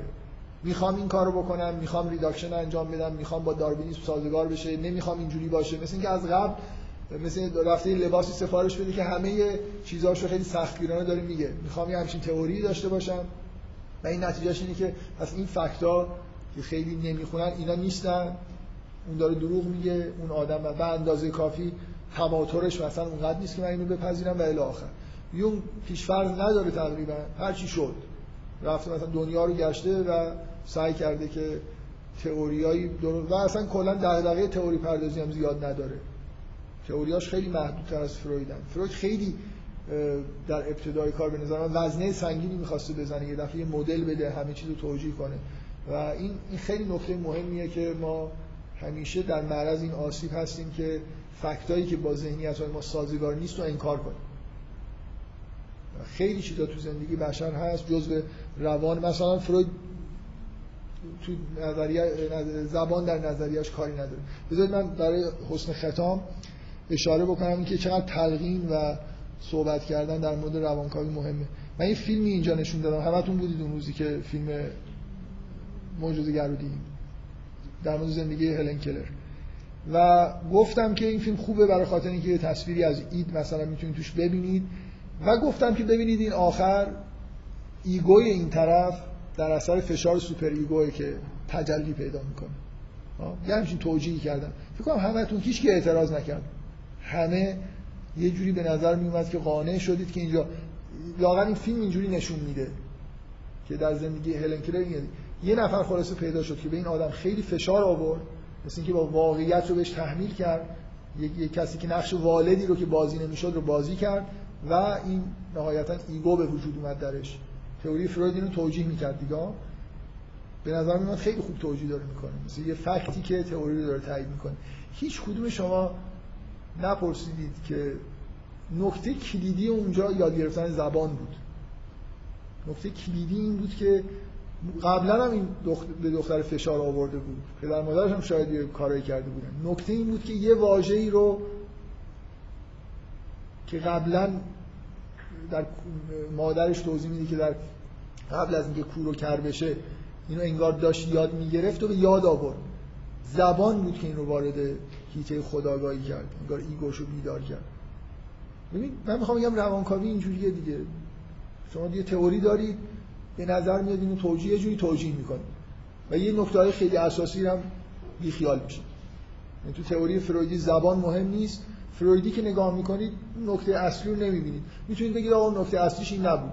اون فشاری که اون یارو آورد باعث شد که این اتفاق براش بیفته. ولی زندگی هلن کلر چیزی رو که تایید می‌کنه اهمیت رابطه بین superego زبان و ego ه. زبان اینجا یه نقش خیلی مهمی توی خودآگاهی انسان بازی می‌کنه. من اینو الان گفتم گفتم حسن خطاب. که واقعا این که ما چی داریم می‌بینیم خیلی به ذهنیت های ما ربط داره. تو مسائل فیزیکی ممکنه اینجوری نباشه.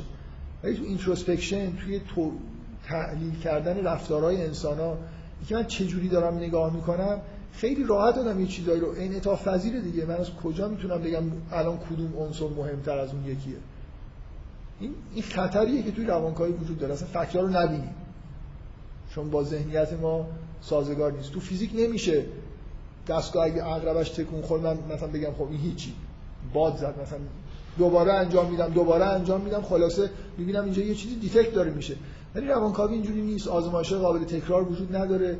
آزادی عملی داریم که چی داریم می‌بینیم. بنابراین واضح ترین چیز اون ماجرا رو هیچ کدوم فکر می‌کنم تا حالا زیاد مشکلی داشتید که اونجا زبان اصلا زبان یاد گرفتیم. اون لحظه ای بود که اون اگه زندگی هلن کلر چیزی رو نشون میده اینه که خداگاهی با یادگیری زبان یکی است. در یه لحظه انگار آدم به این بنابراین زبان با ego و طبعا با superego ارتباط خیلی نزدیکی داره. نمی‌دونم. چیزی که باید بگم و گفتم یا نه. که تو روانکاوی یه خطری وجود داره که آدم fact ها رو نمی‌بینه به میل خودش توجیه می‌کنه تفسیرایی می‌کنه. این مرحله interpretation خیلی انعطاف پذیره تمام اون ایده های گرومبام رو حالا وقت تموم شده حالا شاید فکر نمی لازم باشه یه جلسه بزنیم در موردش صحبت کنیم. من, من فکر کنم اینو یه جایی بذارید این 2300 کی بیشتر نیست. اگه کسی دوست داشت اینو برداره نگاه کنه. و اگه همین تیترا رو سرچ بکنید تو صفحه‌ای که من از اینترنت چیزایی رو ازش کپی کردم تقریبا همش اصلا اونجاست پیدا می‌کنید. و چیزای دیگه هم در مورد گرونبام هست. کتابش هم شاید تو کتاب خونه بتونید پیدا کنید. اگه علاقه‌مند شدید این ابهامایی که این مطرح می‌کنه رو دقیق ببینید. در هر حال تمام این داده ها روشون یه سری چیزا وجود داره. یعنی fact های روانکاوی همش وقتی می‌خواد interpretation انجام بشه کلی در واقع ما امکان عقب جلو کردن داریم. حالا بذارید من سعی می‌کنم بعدا دو جلسه آینده چیزای خوب نظری فروید به نظر من خیلی مفیدن در بیاریم. مثلا من سگانش مفیده ولی نه لزوما با اون ترتیبی که اون میگه. ولی از نظر عملی مثلا برای حرف زدن در مورد رفتار انسان خیلی جالب. بفهم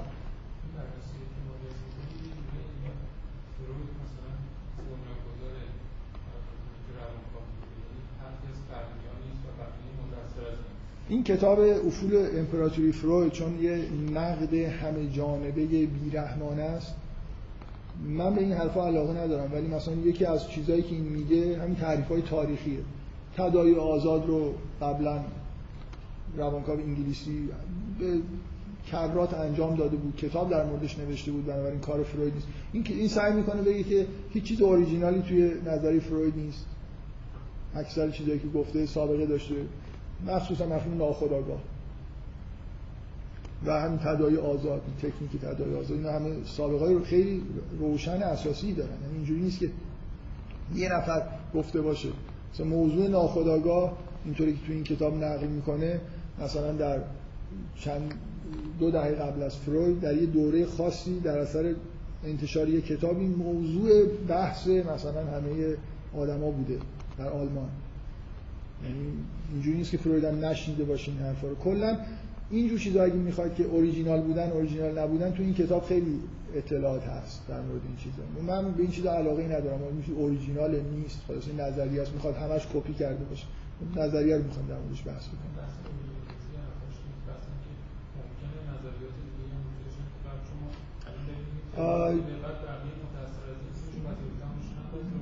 ببینید مدل به این شکلی که فروید داره نیست واقعا. نه اینکه نمی‌تونم بگم نیست آخه واقعا.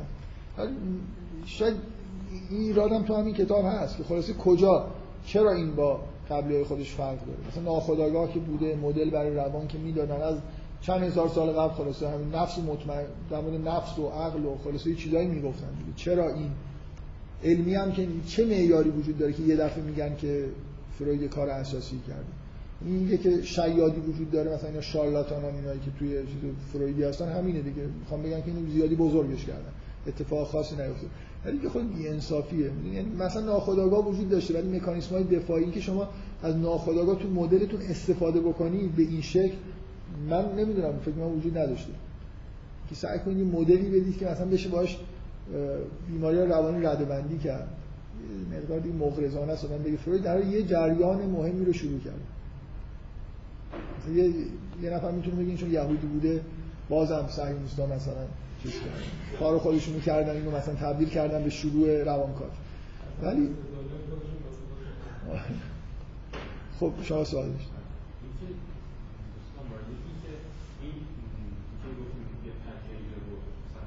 ما تو همین طور علمی همیشه شرایط مرزی داریم. یعنی هر کس حرف می‌زنه به طور بدی پیشبرد کجاست که با این مشاهدات ما من حداقل یک حوزه مشاهده مثلا نیوتن هم میگه اینا با حوزه مشاهدات ما و بعد چی؟ توضیح مشاهدات من یعنی چی؟ یعنی مثلا ما اون قبلا پیدا فکر نکرده بودیم.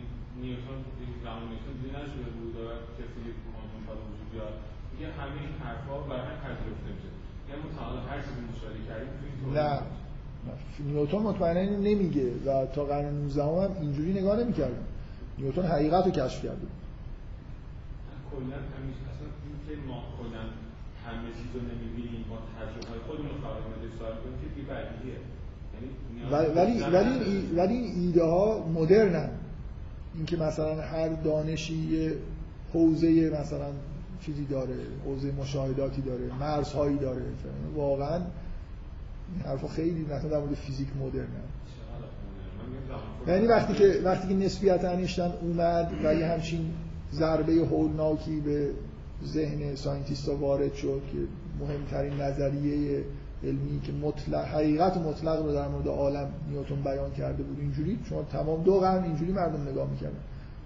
چیزی در فیزیک نمونده بود که مشغولی باشه که قرار باشه بعدا مرزهایی تعیین بشه بگیم اون سرعت بالا ساب اتمیک اصلا این حرفا نبوده. یعنی یعنی وقتی که نیوتن میگه نیروی جاذبه معتقد واقعا اینجا نیروی وجود داره اینا به هم نیرو دارن وارد می‌کنن. نه اینکه من یه مدلی ساختم که یه سری ببین این مدرنه که فیزیک عبارت از یه نظام فرماله که آزمایشات ما رو مثلا پیش بینی می‌کنه نتیجهشون کاملا دیدگاه مدرنی. یعنی از قرن 20 به وجود اومده. خب و-.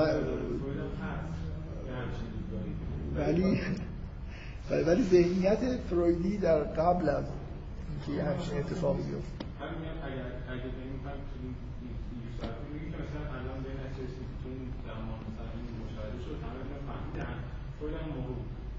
واقعا دیدگاه فروید این یعنی خوب یعنی مثلا پیش. نه پیش پیش پس داوریه شما در 1905 به بعد چه تغییری توی دیدگاه های فروید نسبت به چیز ایجاد شده تو تئوریش ایجاد شده.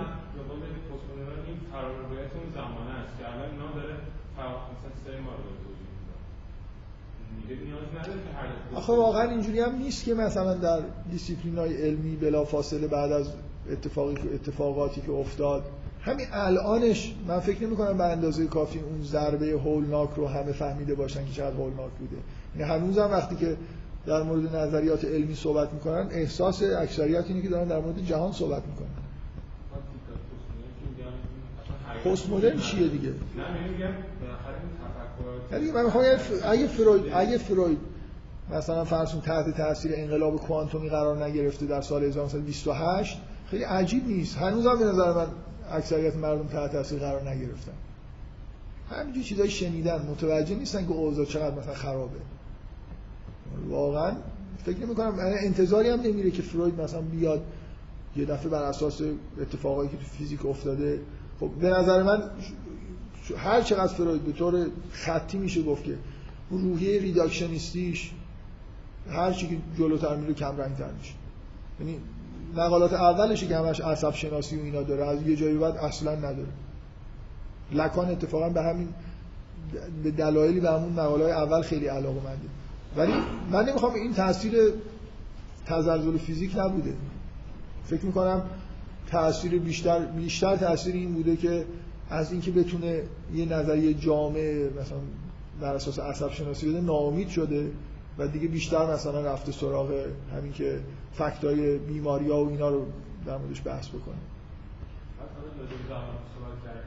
راجبه آها خب صحبتی که نکردم. من اینطوری یه بحث گفتم که یه چیزی هست که تو تئوری یه چیز بس... شاید معل... مهمترین مؤلفه روان بشر همیشه زبان دونسته می شده و این تو تئوری اصلا نیومده. خب این یه مشکل عمده ایه دیگه زبان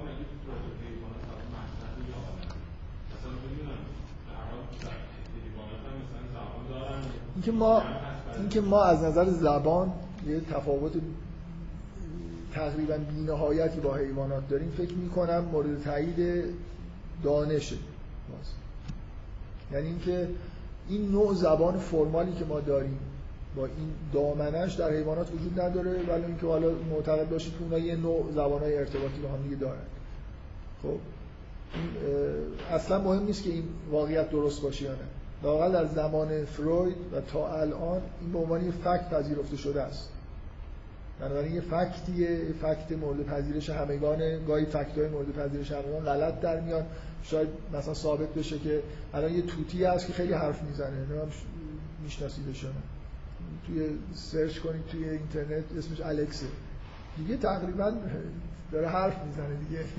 از اینکه مثلا یه چیزایی تو تیوار به اصطلاح بگه کاملا در اومده. میشماره نیازهای خودشو میگه. تشنشه آب می‌خوام. کم کم به حرف اومده. و پدیده برای خودش یعنی الان چندین و چند سال زبانشناسا اینو به عنوان یه چیز خیلی عجیب.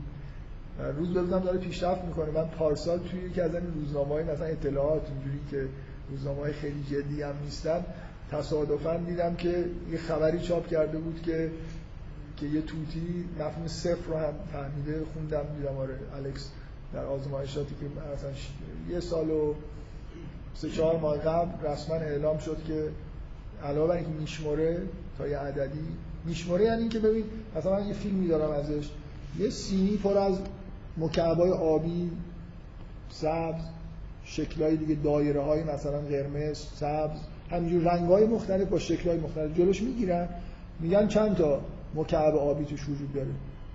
این نگاه می‌کنه میگه فوق. هر چی بپرسی میشماره جواب میده. و اینکه اگه وجود نداشته باشه بگه هیچی صفر این رو هم فهمیده. از نظر زبان شناسی بچه ها تو سن تو کم سه چهار سال می‌فهمن. مفهوم صفر در حالی که یک و دو اینا خیلی راحت تره دیگه. صفر اینکه هیچی نیست. من یه عدد بهش نسبت بدم. بشر کلی هزارها سال طول کشید که به اینجا رسید. خلاص این این ویژگی های خاصی داره. ممکنه بعدا معلوم بشه که اینا حیوانات خیلی بیشتر از اون ما مثلا فکر می‌کردیم می‌تونن زبان یاد بگیرن یا بلدن مثلا به ما نمیگن. ولی مهم اینه که الان برای یه فکت دیگه از نظر دانش من فکت های تثبیت شده رو ببین یا یا فروید باید که من این فکت مثلا قبول ندارم یا اظهار نظری باید بکنه یا اینکه برای اگه قبول داره بگه که مثلا تو تئوری من چه نقشی داره نداره. می‌فهمی؟ فکر شما که چون فقط میگه یه چیز حیوانیه وقتی تو حیوانات هم زبان اصلا وجود نداره. که وجود نداره. خب اصلا ببین یه چیز خیلی واضحه من من یه تفاوت ویژگی بسیار عمده انسان رو همینطوری وقتی که نگاه می‌کنم زبانشه. زبان فوق العاده پیچیده و انعطاف پذیری که هر چیزی توش میگنجه. واقعا در مورد همه چیز می‌تونیم حرف بزنیم. اگه تا حالا واژه نداشتیم یه واژه نسبت میدیم یه جوری برای همه زبان ها یه جوری ثابت شده تقریبا که همه زبان های بشری با هم معادلن. این چیزی نیست که در یه زبان بشه گفت در یه زبان دیگه قابل ترجمه نباشه. فوقش اینه که از عبارتی به جای واژه استفاده می‌کنه این پدیده عجیب و غریب که الان تقریبا توافق عمومی از نظر زبان شناسی وجود داره که یه جوری ارسی انگار. یعنی جزء ذات بشر زبان داشتن. مشاهدات بچه هم نشون میده که از بعد به تولد زبان درشون مسئله است. بی نهایت با دقت گوش میدن مثل اینکه وظیفه یادگیری زبان رو از اون لحظه اول دارن. اصلا مهم نیست که حالا این اینا رو بذار کنار. کجای تئوری فروید در مورد زبان حرفی زده شده؟ به عنوان یه ویژگی مهمه مهم مدل مدلی ارائه بدیم که روان انسان رو توجیه بکنه. چطور یه چیزی به این بزرگی توش نیست؟ که آه، این ایرادی که م، با تبدیل پاپولیاریتی خب اینو میشه به هر کسی در ناخدا استفاده می‌کنه گرفت دیگه من به نظر من تئوری های یون و لکان هم به همون مقداری که تئوری های فروید علمی نیستن یه جورای علمی نیستن. به نظر من مهم نیست خیلی. یعنی این شرایط علمی. من, من حرفی که داشتم می‌زنم باز گفتم دیگه با از این دیدگاه که اون میگه که من یه چیز علمی ساختم مثلا این نظریه ساختم خیلی متفاوته با حرفایی که قدما می‌زدن. به نظر من همون جور همون قدری که من احترام قائلم برای مثلا فرض توصیف رفتار انسان ها بر اساس نفس های سگانه همون قدرم برای اید و ایگو چیز. احترام قائلم واقعا احترام قائلم. به نظر من این هر, هر حرفی که می‌زنیم قرار نیست از تجربی testable باشه یعنی این اینکه همه چیز باید تو دیسیپلین علمی رو برای من از من اهمیت نداره. من من در واقع چیزی که به نظر من بده اینه که هی فروید می‌خواد به زور اینو مثلا یه جوری علمی بگنجونه. این برای من از نظر من مسئله است. نه اینکه خود تئوری از نظر من مشکلی داشته باشه. پوپر هم که نمیگه که این تئوری بی ارزشه میگه علمی نیست. به قولم ایشون سوال کرد. پوپر خب فلسفه از نظر پوپر فیلسوفه. نمیگه که فلسفه چون علم نیست بی ارزشه. سوال سر اینه. آیا این علمیه؟ که مثلا داره اگه علمی نیست بعد اینجا reduction داره می‌کنه این منظورم چیه؟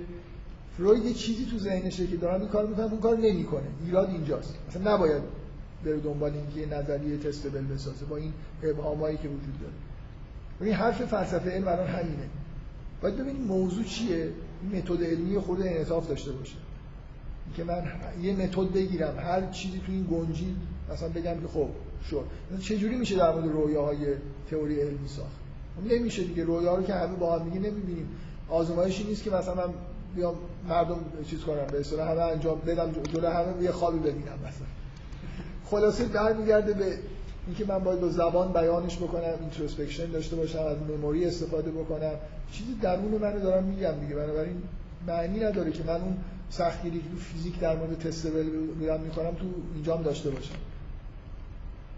الان به این دلایلی که الان تو فلسفه علم مثلا میگن که اینو ایراد می‌دونن که تا یه تاریخی همه علوم رو می‌خواستن یه جوری از نظر دیسیپلین شبیه فیزیک کنن. و اگه نمی‌شد می‌گفتن خب این علم نیست. معنی نداره. یه خود آزادی عمل بدیم. به هر حال فروید داره یه کاری می‌کنه دیگه. یه چیزهای حالا فکتای به قولشون آماری داره. این فکتا رو داره مثلا کنار هم می‌ذاره سعی می‌کنه مدل سازی بکنه. به همین دلیل یونگ هم کاراش مجازه رمال هم نیست. یعنی اون فرویدیایی که میگن این رماله انگار که خودشون رمالی اگه اون رماله شما هم رمالی دیگه. برای یونگ هم رفته یه سری رویا رو تحلیل دیده خب این هست دیگه همچین واقعیتی رو دیده. میل هم نداشته که آدم بگه آ مثلا با کسی قرارداد داشته که تو همچین بگو. یونگ واقعا چیز نیست. یعنی اصلا اینجوری نیست که پیش فرضایی داشته باشه بخواد من از این چیزش خیلی خوشم میاد. من من حساب به یونگ سمپاتی دارم نسبت به کار علمیش. واقعا همیشه هم اینو ابراز می‌کنم که مهم نیست که به چه نتایجی رسیده. این روحیه جالبی داشته.